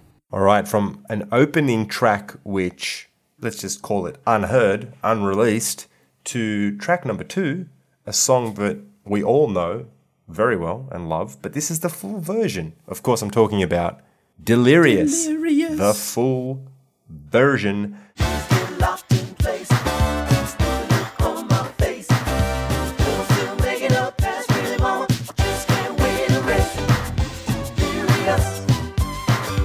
Take it away, Captain.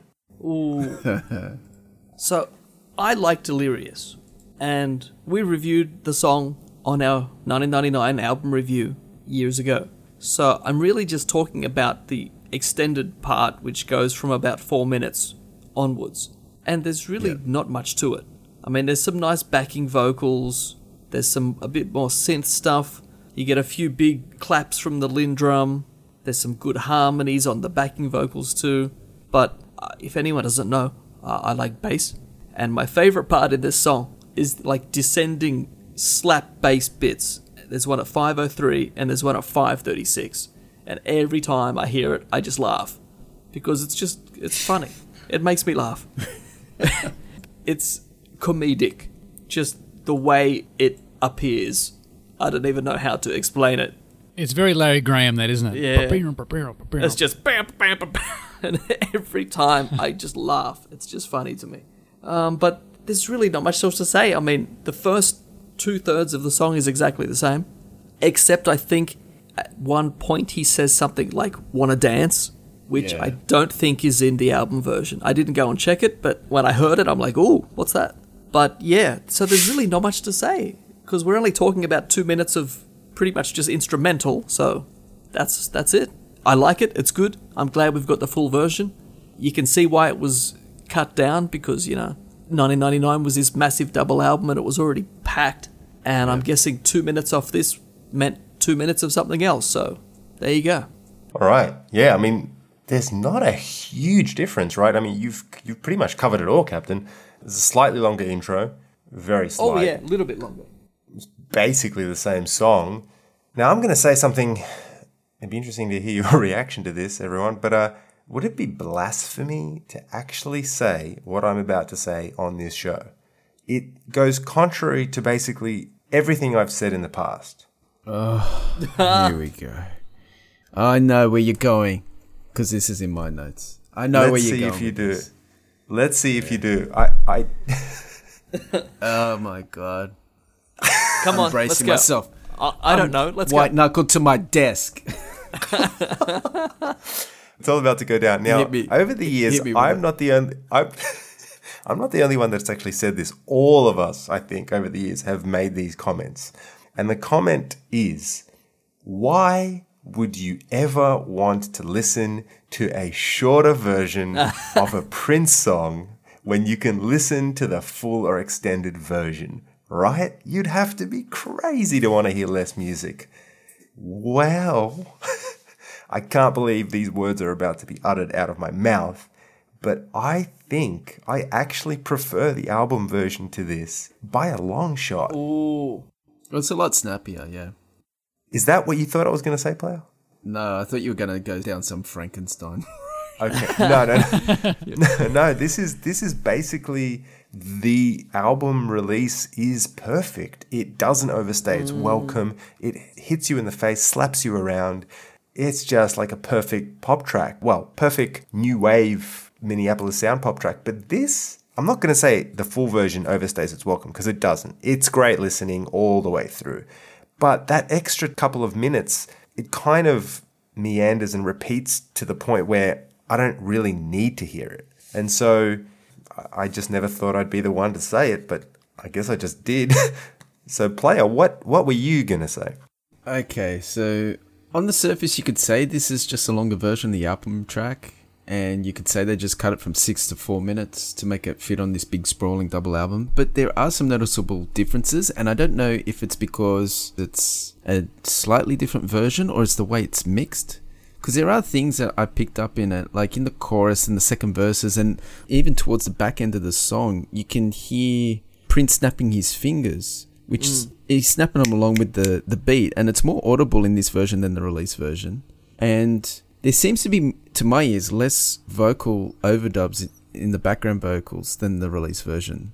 So I don't know if it's been worked on it just a little bit more, or if they've mixed this completely differently. Because there's things that it just sounds a bit different to the release version, other than the the length of the track. And uh, to Captain's delight, the baby is retained at the closer of the song. So there you have it. Is it? Yep, the baby's there.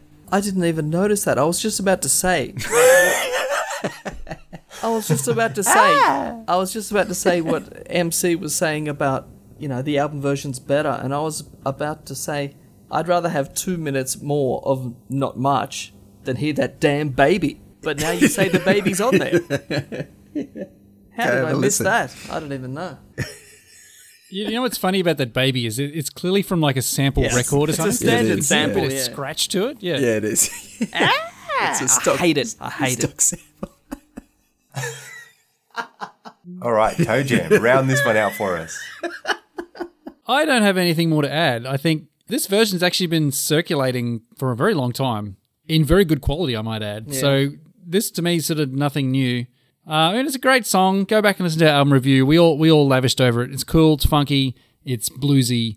The, the extended portion doesn't really add anything to me. It just kind of goes through the song more. That, that's pretty much it. So, I mean, I agree. I, I think the edited version is better. I don't think this extra two minutes really adds anything to the song. And we know we, although we say why would you want to listen to a shorter version, there are other times where we say stuff like this song goes on a minute or two too long, and I think this might be a candidate. That and this is one of the reasons. Obviously, probably a more coherent reason was that they wanted to fit more music onto the 1999 first side. But you know, an equal reason is that well, this is kind of just kind of treading water here at this point, so it doesn't really need to be there. So I don't have anything more to add. I mean, it's fun, it's great, but yeah, I'm happy it was edited as well.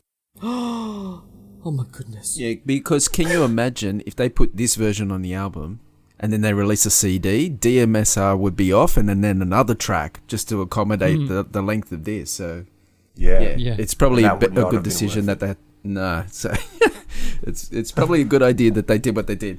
1999 has a lot of songs that are you know pushing the five, six, seven, eight minute mark, nine minute mark in some cases. when I think about it, the only problem I've got with even putting this full version of Delirious on this deluxe edition is where's uh, DMSR, the alternate mix? Uh, I'm sure a lot of people would much rather have had that on this set than an extra two minutes of not much happening in Delirious. That is a good point, and that would have been great. But the other thing that just hit me as you said, the comment you just made, why is this not on disc number two of this set? Because it wasn't officially released. Yeah. Sorry? Disc two, everything on disc two was previously released. Yeah, okay, okay. Yeah, even Well- the video edits technically were released on video. Well, the thing that that's stupid is on the second disc there's that seven inch edit, so that's a two minute version. Then you have the album version. Then you have this. It's like, come on, like you've Hmm. given us like the same song three times at three different lengths in three different edits. You know. Yeah. So it's just Well, like, they come on. did. They forgot to put the Delirious Mono 7 inch edit on there. Full length, full length Delirious Mono 7 inch edit. And they've also remix. missed So what- DMSR. Dance special mix. So, so if anybody wants to bring up the line about being completist by having all the edits and everything, well, there's some pretty obvious holes in that argument. But anyway, that's for another day. Let's Yes. let's move on. It's awful. All right, that's track number two. Let's go on to the next track, which is Purple Music.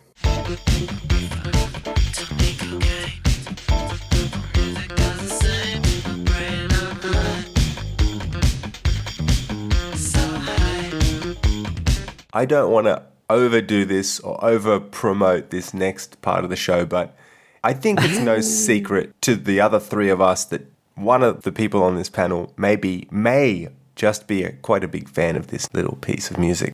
Oh, uh, medium, medium. Medium fan. Strange medium but true. fan. of uh, yeah, that's right. Eleven minutes worth almost of purple music. This was recorded May twenty second, nineteen eighty two, just a few weeks shy of his twenty fourth birthday. Can you believe?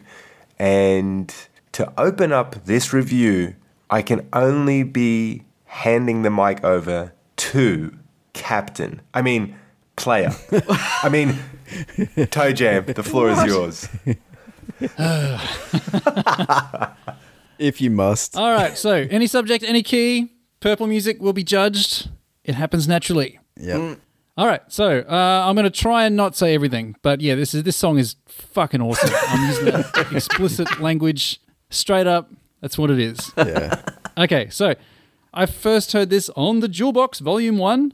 Um, however, that version faded out at like six minutes. To me, that's what the song was for years and years and years. And then a few years later, I did get the longer version somewhere along the line. And there's a few different mixes of this song in the bootleg circles. And then now this full length version, supposedly with everything in it, is out there. And it sounds great. Quality sounds super crisp. Okay, so I'd always assumed that this was the prototype to All the Critics in New York, but it's actually the other way around. Purple Music was recorded after All the Critics a couple of months later, which is interesting. It's very hard to split the difference between these two songs. I think All the Critics is probably um, maybe suits the album better in that it's not too over the top, whereas this one is very much over the top, and and this on 1999 could have just been way too much. But I think if you're just picking them individually, I think Purple Music's the better one. In terms of the 1999 album, I think All the Critics probably fits better on the album. There is a um, a piano rehearsal circulating from Prince in I don't know late 81, early 82 sometime, and it's just him jamming for ages. And I remember listening to that, and suddenly he gets stuck on this groove. And you're like, that's a cool groove. It sort of sounds familiar. What is that? and then he starts whispering some of these lyrics. Uh, Actually, they're not lyrics at first, just sort of start scatting. Da, da, da, da, da, da. And it suddenly hits you. It's like, oh man, he's starting to. This is him working out purple music on the piano, assumingly for the first time, because it's this big long piano rehearsal where he just kind of does all this different stuff. And at some point, he gets stuck on this groove and it turns into purple music. And then obviously he's inspired by that and he's like, right, to the studio, let's put this down with the LinnDrums, the guitars, the bass, the vocals, everything. And this is what it is. Wow. So the chorus, uh, Don't Need No River, Don't Need Cocaine, Purple Music does the same to my brain, uh, was occasionally sung during the piano and microphone tour in 2016. Yeah. Uh, though often with more of a sort of generic funk groove backing, not the usual chords that I'll get into later.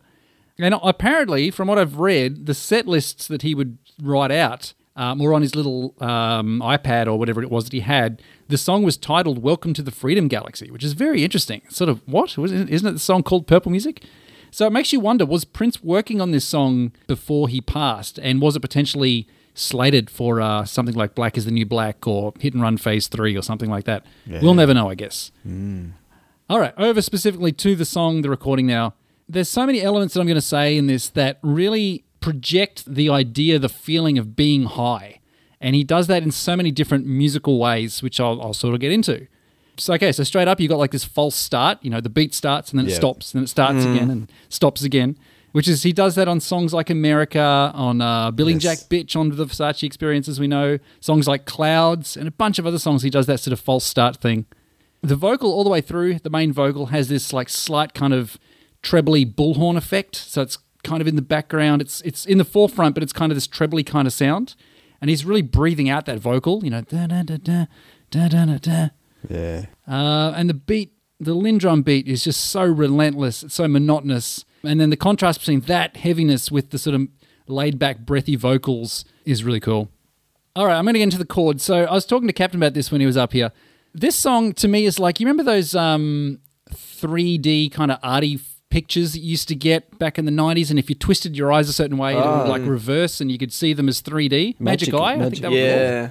A sailboat. Yeah, and if you did so, you could. I remember with those, you could do something with your eye, and it would kind of reverse the image. So like, what was in the foreground is in the background Yeah. now. Yep. This song is like that in the respect that this song is in two keys at once. It's basically in G7 sus, the bass line. You know, that's a real G kind of sound. But then just about everything else in the song is in F major. You know, the uh, the melody. Yeah.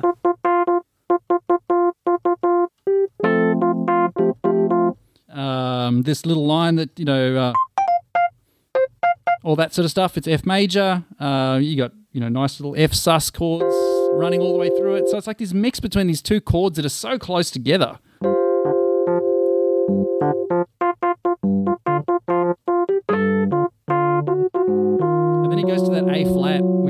Like uh, kind of jazzy kind of uh, Yeah, thing, just going jazzy, just a yeah. semitone up, like sort of like the songs like So What, and he does a similar thing on like Come On from memory.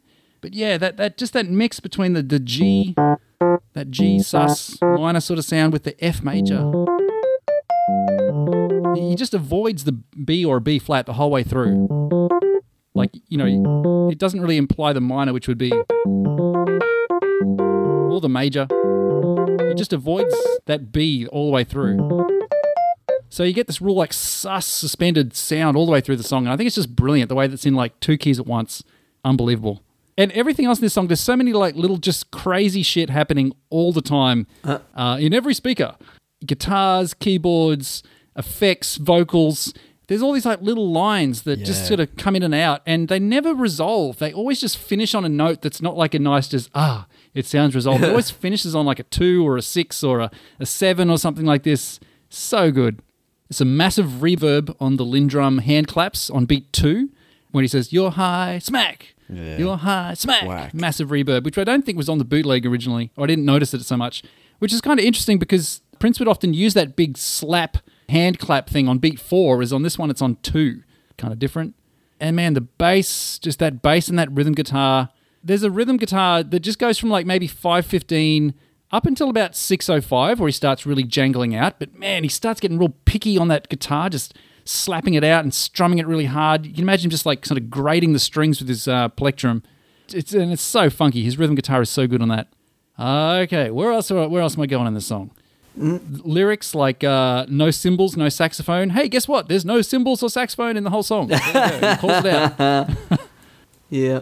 Lyrics like "I ain't got no theory, I ain't got no rules, just let the purple music tell my body what to do." It's very similar to lyrics he was singing at the time, like uh, "Not knowing where I'm going is galaxies better than not having a place to go," that kind of stuff. And then you've got all this, uh, you know, where he's calling out the music kind of thing, where he's like, "Step on it," and there's an additional kick drum. Oh yeah. There's some weird themes going in there, like some domination things going on, where he's saying, "I don't want to play anymore," but then at the other time he's saying, "That's right, drive, you idiot, drive faster." it's like, who, who's in control here? Who knows? But yeah, it's just so relentless. It's so funky. It's so purple, isn't it? I mean, purple music. The, the name just totally smacks it out. It's so good. And it clocks in at 11 minutes, which I think is one of the longest Prince studio tracks. I mean, I'm sure there's others like America 12 inch and this kind of thing, but Yeah. really is a sustained song. It's 11 minutes of just in your face funk. and it never feels like it's coasting. It never feels like, you know, like Delirious we were just talking about. Yeah. This one doesn't coast. It's just there's always something different going on all the time. It's always crazy. It's always suspended. It never resolves. All of that just kind of gives this feeling of being high, like in the best possible way. I'm going to finish on saying I love the the anti-drug message. You know, you don't need no reefer. You don't need cocaine. All you need is music. Purple music, preferable. Uh, it makes me high too in the best possible way. This is such a funky, awesome track. Hooly dooly. There we go. That's it? That's all you've got to say about this? What was that? Like nine minutes, ten minutes? I'm sure there's heaps on this too. You almost went the length of the song. All right, where do we go? Uh, player, what do you think about this one? Okay, the driving beat, as Tojo mentioned, it's relentless. The pattern when it starts between the false start and where the beat kicks in, it reminds me of the "Baby I'm a Star" pattern a little bit from the Purple Rain tour. And I'll get just park your thought on "Baby I'm a Star" because I'll get back to that. The bass line is very bouncy, and that co-signs the simple minimalistic groove. He brings in musical elements gradually. You know, he starts with the drums and then the bass and then the synth and then the rhythm guitar. So he layers it up. God, it's awesome. There's certain instruments in the mix you can hear now a lot more clearly than the previous versions circulating on the collector's Mm. market. Yeah. Um, I really like just before. Yeah, but this one this one really sounds good though, doesn't it? Oh yeah, it sounds sounds perfect. I like just before he the vocal kicks in at 31 second mark, he's got this mm, Yeah. this, mm, in the right channel. It's, mm. it's really cool. And then when it gets just past the one minute mark, he sings. You know, some people can't understand to be inside the church doesn't make you a righteous man. And the rhythm guitar plays along with the vocal phrasing phonetically. Like so it does the the rhythm guitar, but then he sort of plays along with the actual lyrics. That's really quite cool. Now that rhythm guitar isolated, I mean, man, is that the heat? But there are parts of the rhythm guitar where it mimics the horn line in Baby I'm a Star. So you know in Baby I'm a Star it goes He's playing that on the rhythm guitar in this track. the. He's it's the same thing. So Wow, I didn't pick yeah. that up at all. Shit. Yeah, go listen to it. From about 129, the way he plays that sustained synth chord, it's bubbling, it's percolating. There's so much going on in the background, it'll make your head spin. And, it, you know, we're less than two minutes into this song now. um, it's just driving, it's relentless, it doesn't stop to take a breath, it doesn't break down, it just builds and builds and builds, and I love that. I believe Duane covers this in the booklet, but at about three or four, Prince says next page, which is really cool. Inclusion, where Prince is flipping Mhm. the page of the lyrics he's written down. And he doesn't even care that he's mentioning it in the song, which is even more dope. Like he just says, you know, next page. Again, the interplay of all the instruments is mind blowing. 633 introduces the LinnDrum tambourine bell shaker sound that drives the groove in Delirious into the mix, and that's a groove onto itself and into itself. That whole "it's time for your morning bath, sir," it's that's a bit creepy to me. He's always got to take it somewhere weird. He, he, he can't help it. It's always something. Yeah, like I just- the two tracks, bendy sounds in the background. the two tracks that aren't on this release. I mean, he just again the reason they're not on here is because he just had to take it somewhere weird. Yeah. And this is not that bad, but it's something. If it was a female vocal saying the same thing, you know, I wouldn't blink twice at it. But it just it seems like his own like Be stepping in butler or bath. something. Yeah, it's just Mm-hmm. it's just weird. But then again, the that's right, drive you ready faster, faster. you know that part's funny. You know, it's not creepy, but it's just it's just like where's he going with this? You know, there are parts of this song that remind us of other songs. The obvious one being "All the Critics Love You in New York." But as I said earlier, there's a stretch out groove of the live "Baby I'm a Star" performance on Purple Rain. I also hear elements of this groove slow down in the coda section of When Doves Cry, for example. At 7.52, he does the oh, we oh, we oh. Is the same as the 4.32 in When Doves Cry. So go and listen to that. It's the same, Ah. same part. So he reuses it in that song. Now, the reason this wasn't on 1999, who knows? But I mean, I think it's superior than all the critics. So maybe he thought he it could be so strong that he was holding it over to be centered around its own project. And then you know, then Purple Rain concept railroaded that, and the fact it's a song amongst a few that reference the color purple, and it was all too much, and he's just moved on and never came back to it. I think it's interesting that could have been destined for its own thing, and even in this 2016, that would have been really cool if he centered a project around it. But yeah, as Toe Jam said, it's all about getting high off the music, and it really gets you transfixed. I'm so glad we have this in this quality. My, like my mind is fully blown by having this on here. So yeah, I love this. I love this track. All right, lots of love and praise for uh, this one so far. Purple Music. I'm so tempted to just go right in on it, but I'm going to hand it over to Captain. Before you hand it over to Captain, Ooh, next page. very good. Very, very good. Well, Mr. Captain, what are your thoughts on this one? I'm going to read my notes here because I thought Toe Jam was going to go last. So I start my notes off saying, I know Toe Jam's going to go through this second by second, so I'm not going to list every single thing. But then by the time I finished my notes, I had gone through almost everything anyway, so it made no difference. I mean, there's not a lot of Prince tracks that run, you know, 10 minutes or more. Crystal Ball springs to mind, another epic track. Come. And as good as Prince was at writing the perfect three and a half minute pop radio hit, I also love the long, drawn out jams that just have the time to just go all over the place. And this is definitely one of these tracks. So if you're one of those people who wants to write down all the timings that I'm going to say, get get your pen ready, get your notepad, because here we go. the first minute or so, you know, it's good, it's funky. But then 128, he just hits a really cool groove. It's got this nice synth line and the funky guitar to go along with it. Then 150 to 203, you've got some cool synth stuff going on in the background. There's these two hits around 155, and like they're buried in the mix, but they're really cool. I don't know, they- they're just a weird synth sound. So 210, you got the guitar and bass guitars kick in, and another just funky as hell groove right there. We're two minutes in, and already there's like been a bunch of cool stuff. No one has mentioned yet, maybe MC's going to get to it. There's these funny guitar bits at 242 and 249. It's just comedic. And like Toe Jam already said, 304, he says next page, you can hear the piece of paper. He like flicks it in the air. It's cool. Again, I know Toe Jam loves this song, but I've got to say, there's one bad note in this song. And it's at 418 on the synth. He plays a little run going down, and he just ends on a note. It's just not right. Have a listen to that. No, It's- that's that's deliberate. That's one of those ones. He just he doesn't. All of these little bits they never resolve. They always finish on a weird note. but it's not just a weird note. It doesn't even sound like it's in the scale. I don't know. Have a listen to it. You've got a cool breakdown at 428, and then we get that bass going up. Like Turchan said before, this song is in F and it's in G. You, you think you're in F, and then that bass line just comes in and it's in G, and you're just like, it just sounds strange.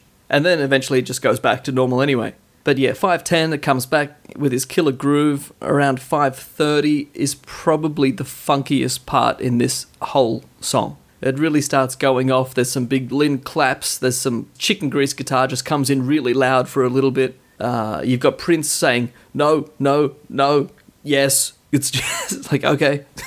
and then 656 on the guitar, there's just these two little high notes just out of nowhere. He's like playing this low stuff, and then he just goes up to these two little notes. I love stuff like that. It's not like this constantly repeated thing. It's just a one-off, never comes back again. It's it's good stuff. You've got this crazy rundown at 825. You've got the synth is going down, the guitar is going up. It's very cool. And then that funny guitar bit comes back in again. Comedic time. Uh. Yeah, it's so good. It's just funny. Uh, you already said that 915 step on it and the kick drum. That's good. Another funky little guitar comes in around 10 12. And then from then, like till the end of the track, the kick drum just starts going off all over the place. It's very funky outro. And then we're done. So it's a good song. I'm not going to say it's great. I mean, it's Prince doing the LinnDrum machine and, and the synths, you know, Minneapolis sound. But one of the reasons I don't think it's a great song, I, I haven't fully figured out why I think that. I mean, it has many aspects of a Prince track that I like, but I think some of it might be the vocal and the weird effect. Now, I know, you know, obviously the vocal's meant to sound like that because he put the effect on his voice and he sang it the way he wanted it to be. But I've said this about a few other songs. It has that I'm bored, I can do this in my sleep sound to it, which I don't like it when he sings like that. I was thinking about it. The vocal performance is totally at odds with the rest of the track, which is this crazy dance track with all this funky stuff going off all over the place. And the lyrics are about this exciting purple music that makes his brain go crazy. And the vocals are just so bored. Now, there's a few little bits he gets a, a little bit of enthusiasm, but overall, I find it a very like lackluster vocal performance. I think the effect is is like he's tripping. You know, like when you're tripping on That could be the effect. of the music. Mm. Yeah, that he's kind of got this tripped out tone in his voice. That's how I always Mm. saw it. That's why the vocal delivery is like that.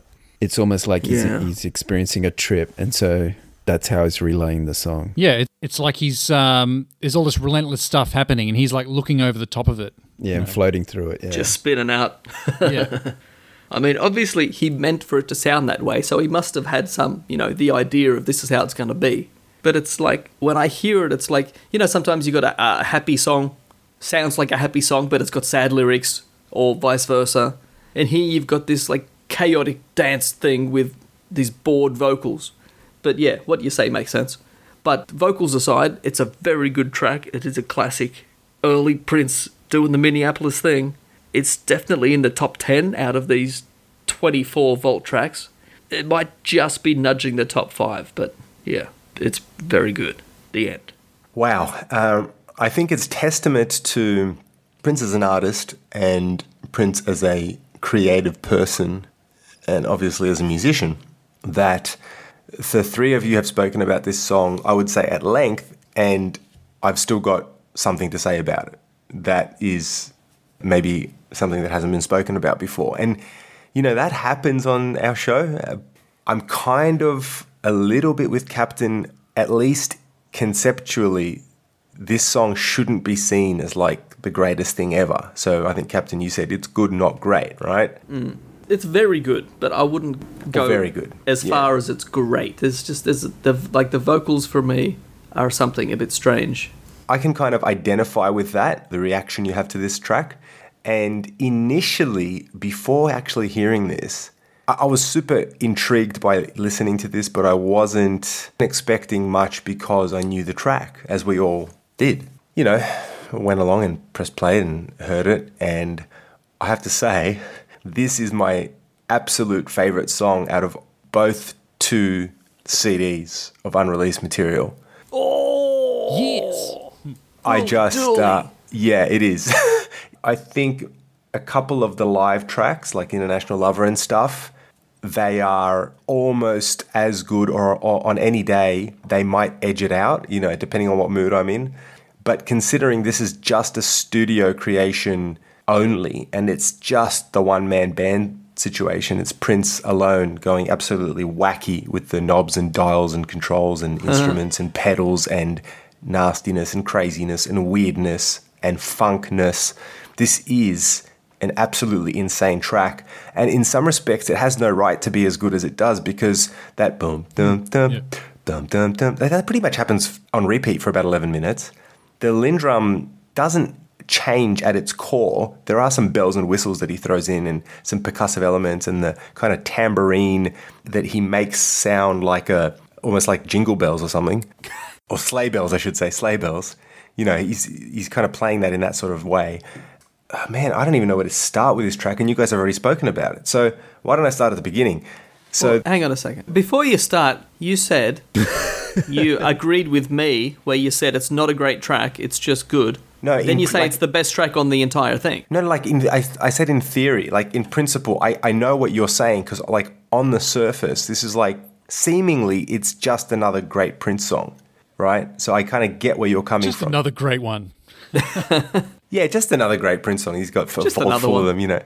But what I'm trying to get at is the more and more I heard it, and the more and more I've been listening to it. Obviously, the song doesn't change, but it feels like as you're listening to those 11 minutes, at least for me, you're discovering new things. And you know, the four of us always discover new things, as many Prince fans do. But this song in particular has so many of those moments, partially because it's as long as it is, but I think partially because he throws in a very healthy amount of elements, musical elements and devices into this. And the captain, you spoke about that, um, the funny bit, right? That like that is so weird to throw into this song because it's funky and it's nasty, and then he throws in a bit of humor slash just strangeness. It's like a, it's such a weird. it's almost like someone would have had to have been high to throw that in. Oh. If you're not now, uh, okay, no, that's not what I'm. I'm not. I don't want to start any controversy, but what I'm getting at is like when you're in a studio in a creative environment. Like if Parliament Funkadelic were doing this and they're vibing off each other and they're cracking up, you know, and they're smoking weed and doing whatever. That's one thing, bouncing ideas off each other. But presumably Prince is pretty much alone, and it's all flowing out of him. So he's kind of playing with himself. Oh, that doesn't didn't come out right. But he's um. but he literally is playing. Yes, sir, is definitely masturbating. yeah, that's right. but but he is playing with himself because there's no one else there, and I just I don't get I just don't get how this comes out of one brain, out of one one person's mind, and actually goes Sit on down. tape for a It's living. one guy. Is he masturbating? No. Um, so, but, but there's so much more to talk about this. There's so much more to talk about with this track. And you guys have covered the Linn and the synth bass lines and all this sort of stuff. And the comparison to All the Critics Love You in New York, which I don't know if All the Critics is superior. It's like you are, I think Tojam opened up saying you're splitting, what did you say? You split the difference? Well, it's very hard to split the difference. Yeah, that's right. And so, in some respects, this version of Purple Music is closer to the live versions of All the Critics Love You in New York that Prince was playing uh, 2002 ish. So they are the brother sister track, aren't they? All the critics came first, as as Toe Jam said, and then Purple Music. But they're they're two branches from the same tree. Can I use that one? all the critics is, you know, seemingly it's just a very simple song about all the critics love you in New York, and he tells that about that. But this song, it's like a total concept song about it is. the music and all the different ways about being high. And in mm. that way, it's a totally different track to all the critics, which is just a song literally about everyone loves you in New York. And there's nothing that I don't think there's anything more to that track. Well, this one's kind of similar in that this has sort of weird lyrics that just pop up out of nowhere that don't really mean anything, like the step on it thing and the that's right drive and Yeah, I don't know what that bit's about. You know, like in all the critics, they'll say something like fourth day of of November. It's like, what the hell's that got to do with anything? like, it's a similar kind of thing. Where there's just Strange these words stuff, and- yeah. But there's a concept to this which is not that apparent on other tracks on 99, I think. And maybe that's why it's not on there. It's a very different track to me. Even though it sounds similar musically to some of those tracks, but anyway. So I'm going to take your concept idea, Captain, and I'm going to raise you one and say that potentially this song is one of the very few pieces of music that encapsulates Prince's philosophy on music itself. Because, yes, there's an anti drug message, you could say that, but all of the musical elements and the, and the references to music, whether it's stepping on it or whether it's how music makes him feel, in other words, high, you could just imagine that, right? Like we've all seen him in the moment, and whether it's on video, whether it's in the flesh in a live performance or whatever, uh, clearly this was a, a guy who was super moved by sound. And so this is almost like an ode to sound, to his obsession, which is which is music. And the crazy thing about this is that this was recorded about a week after Possessed. And then you think about the themes of Possessed, to Captain's point that he just made around the theme of the song and what it's about. Well, Possessed is, I mean, could be taken to be possessed by a lover or, or whatever, but uh, or another person, but it's also about being possessed by the music. And when we spoke about that track, we I think we, we said that as well. So isn't it interesting that a song like Possessed, he's just got something in, he can't get it out. It's just like he's possessed by the music, and now the purple music is making him so high. And those two songs are only a week apart. It's like at that period in his career, he must have been super, super energized, super motivated, and super turned on and high by the music, you know, like completely in the zone. And no wonder some of his greatest material came out of this period. But going back to the song, it, Yeah, are you going to review this of- track or what? Yeah, I think I might start doing that. okay, I'll just review the track. Hold on. So Yeah, that's a good idea. I'm high by the review. That one, two, three bass line, that dum bum bum bum bum bum that um, we all know and love is so hypnotic, and I think that it's almost like fifty percent of the track to me. It's that strong, and it's so simple, and it's seemingly doing not a lot, but it's kind of like it has you falling over yourself in your own mind just by being um, hypnotized by that groove. And then that sparse guitar picking and fiddling around by him makes this so filthy, but it's clean as well. Like the production of the song is relatively clean. I think the lyrics are some of the best of this period. Just so, again, I'm not going to go through the whole thing. You guys have mentioned some of them. But the one that I love, but I'm also a little bit concerned by, is when he says, don't need no, the opening line, don't need no reefer, don't need cocaine. Purple music does the same to my brain. If you do read that literally, he would only know that purple music does the same to his brain if he actually tried reefer or cocaine. I'll let that one marinate there. Oh my god. so, I think you're reading way too much into that. but anyway, you can read it that way. So it's weird that he has to bring in the righteous man thing. Like it's almost like a song like this that was purely about music and being possessed by it and being high. He couldn't leave a, a religious reference out of it. And the next line, in, in time we all die, all music gone, so we better try our best to get along. I find it interesting that again, in 2016, uh, just prior to his unfortunate passing, a line like this would have been, you know, in a piece of music that he was performing. Again, reading into it, maybe, uh, but I do find it interesting. And then by the end of it, where he's taking a bubble bath or whatever heck is going on, it's so weird. But again, it reminds me of what happens in the Gold Standard, the track on Art Official Age. Very similar sort of device that he uses. So again, I just think that these are all interesting coincidences. But what about the sniff? I mean, the sniff at the beginning is clearly playing the character of someone that's potentially high. So even though he's talking about music, is something else going on there, at least as the character in the song? I don't know. Who knows? The guitar to me is as funky as controversy, I would say. It's not as loud in the mix, it's not as full on, but it is the funk's all over this track. And it's funny when he talks about making his own rules, he actually, musically speaking, is making his own rules while singing about making his own rules, which I find very, very fascinating, especially for a 23, 24 year old musician. He add, adds in these faded in breathing sounds, which is, again, interesting. And the, the thing about needing to find a style of my own, I think, again, works as a comparison to All the Critics Love You in New York, because at that time he was trying to find a style of his own. So he's singing about his own life. And I think that's, that's pretty crazy. But musically, here are some of my favorite moments. Holy shit, the guitar and bass pops just crazy at five minutes, 10 seconds to five minutes, 20. I think that's the best part of the track. Those 10 mm, seconds. yeah. It's, I think that's exactly the same thing I said. Yeah, yeah, Yeah, it yeah. is. It's the lead up 510 to to 530. That groove is just That's insane. it. That is like, holy crap, what is going on there? It's just funkified. What makes that is the lead up. You know, he Yeah. spends like 20 seconds just going jing, jing, jing, jing, jing, jing, jing, jing, jing, like chugging on that, uh, I think it's a G, Yeah. and just kind of builds and builds and builds and builds and builds, and then it's Yeah. bump. Yeah. Bam.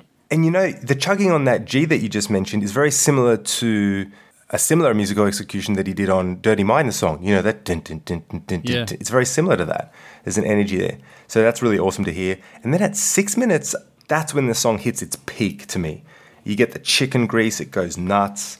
The part that you want and the part that you want to repeat is six minutes and five seconds to six minutes and 12 seconds. Hmm. That is some of the funkiest ding-a-ling guitar that I've ever heard. That's probably the best way I can put it. It's like it's, this it's this ding-a-ling-ling-ling-ling-ling-ling. It's almost like um, I don't know, like it just hit him. Like he's playing that guitar bit on speed. That's what it sounds like. He's like, oh shit, I forgot to play mm, it some guitar. It sounds to me like he's playing a poker machine and yeah. he's won all the coins. that's literally what it sounds like. So that's pretty crazy. And yeah, like the purple music tells my body what to do. So again, he's possessed by the music. He's, he's not he's not even in control anymore. I think the my color line, you know, the, if you understand, if you understand my color. yeah, put your hand on your crotch. I mean, so immature, but again, so funny. And then the fact about this going for 11 minutes but never getting old, you know, in the previous track when we are talking about Delirious uh, uh, on this album, I talk about liking the four minute album version, and this could go for 22 minutes. You could literally double this, and I reckon you would not get bored. I'm gonna change my own mind here as I as I continue this. The best part of this song is actually different to what I earlier. The, the 510 to 520 is great, but the absolute essential thing you want to listen to, in my view, is 824 to 905. What? And again, that's the kind of mm. pre-bubble bath situation where there's some weird alien-esque sounds happening. What the heck is going on? That is insane because if you really listen intently, there's a lot of insane, groovy, weird, almost maniacal stuff happening underneath. And it's almost like at some point, in fact, at exactly the 9 minute 46 second mark, Prince just either falls onto or accidentally just finds the double kick button. Do you guys remember that bit? It's like the Yeah. song's chugging along nicely and it's like dum dum dum dum dum dum dum dum dum dum dum dum dum. It's like he is literally possessed by the music. And I feel like in summary, this is the sort of song to me where Prince prior to getting to the studio spent like half a day at a candy shop or like a sweet shop just like eating candy for like 6 hours straight. And then he just he's just got this like food coma and then all of a sudden the sugar rush just like hits his brain and he's like oh shit I got to go to the studio. He gets into the studio and he just starts twisting stuff and playing with knobs and recording ridiculous guitar parts and punching himself in and out of the track and I think at the end of that you get purple music like it's insane. It is absolutely I thought insane. you were just going to say punching himself in the face. not quite. but um, yeah, this is fantastic. Player spoke about the guitar replicating the Baby I'm a Star horn bit. I actually think the drum beat right at the beginning of this track, I totally forgot to mention this. The drum beat reminds me of the Baby I'm a Star beat. So he obviously reused that idea, right? Yeah, he That's did. cool. That's that's super cool. If I have to be super critical just to end this, I would say the vocal is a bit. I, I get why it's not clean and I get why it's not super close to the mic and all this sort of stuff, but the fact that he sounds like he's singing down a phone line and potentially he's like he's hungover or something in parts, I don't know. Like it works, but I, I wish because everything else is so clean, I wish his vocal was maybe a tad cleaner so that we could hear the, the in breath and the out breath a little bit more. So yeah, what else can I say? This is a monster jam and the one you want to see slash the one you want to hear when you're buying this set. So purple music. No, it's welcome. See, welcome to the Freedom Galaxy. Uh, like Toe Jam said about what did you say? The cymbals and a saxophone, they're not in the song. Does he? Does he say "Welcome to the Freedom Galaxy" anywhere in this song? No. No. So what a weird title for the track. It's just weird because there's not many. I mean, I'm sure there's one or two. I just can't think of them. A song which is titled, but he doesn't say the title of the song in the song. It's pretty rare, and this is this is one of them. Even though on this Oh, I can it's think of called. Purple Music.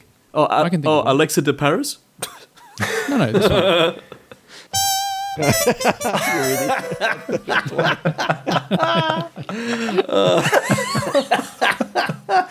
that is never going to get old.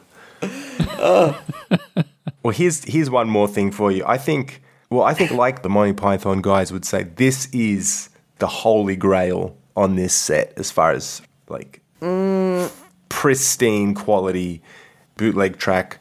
The first song. No, uh, there's conjecture in the courtroom. Um, but I mean, this is the first. I think Player kind of touched on this. The using the word purple. This is the first time that he's used purple in a song title. The first. So that's absolutely crazy. What are And you the- talking about? I think I'm right on that. By the way, I, didn't- I never actually checked. I couldn't think of anything before that. I mean, purple music and then purple rain and then Purple and gold yeah. ends on a high. I really wasn't going to go there. but uh, yeah, that's about it. So is that it? Is that the show? That's the show. Longest review we've done of a track. So there you go. History in the makings. Well, it's, it's an 11 minute track, so there's a lot to talk There's about. a lot there. Yeah. So, thank you for joining us once again for our multi part 1999 Super Deluxe review. This has been part three.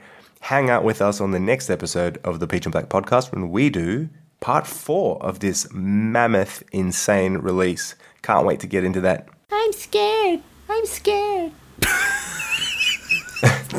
Captain, Toe Jam, Rob, I got a question for you. Yes. Yes. Have you had your plus sign today? Oh. Do you know what that means? I did. I got it at This- peachandblackplus.com. There you go. So if anyone wants their additional Peach and Black, you need to go to peachandblackplus.com. There you go. Thank you. Peace. And catch you in a future episode.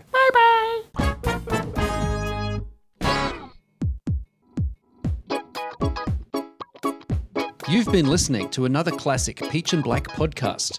Catch all our episodes at podbean.com, iHeartRadio, Apple Podcasts, Spotify, Google Podcasts, Stitcher, TuneIn, Mixcloud, and all good podcast directories. Search for Peach and Black Podcast. You can continue your Peach and Black experience online. Find us on Facebook, Twitter, Instagram, and YouTube. The Peach and Black podcast is written and produced by Rob S., MC, Player, Toe Jam, and Captain. Original theme music by yours truly, Toe Jam. Audio production and additional audio editing by Captain at Funky Temple Studios. Episode artwork by Reverend. Share our podcast with your friends and Prince fans. If you love our show, please write a review on Apple Podcasts. You can contact the Peach and Black podcast by email at peachandblackpodcastofficial at gmail.com.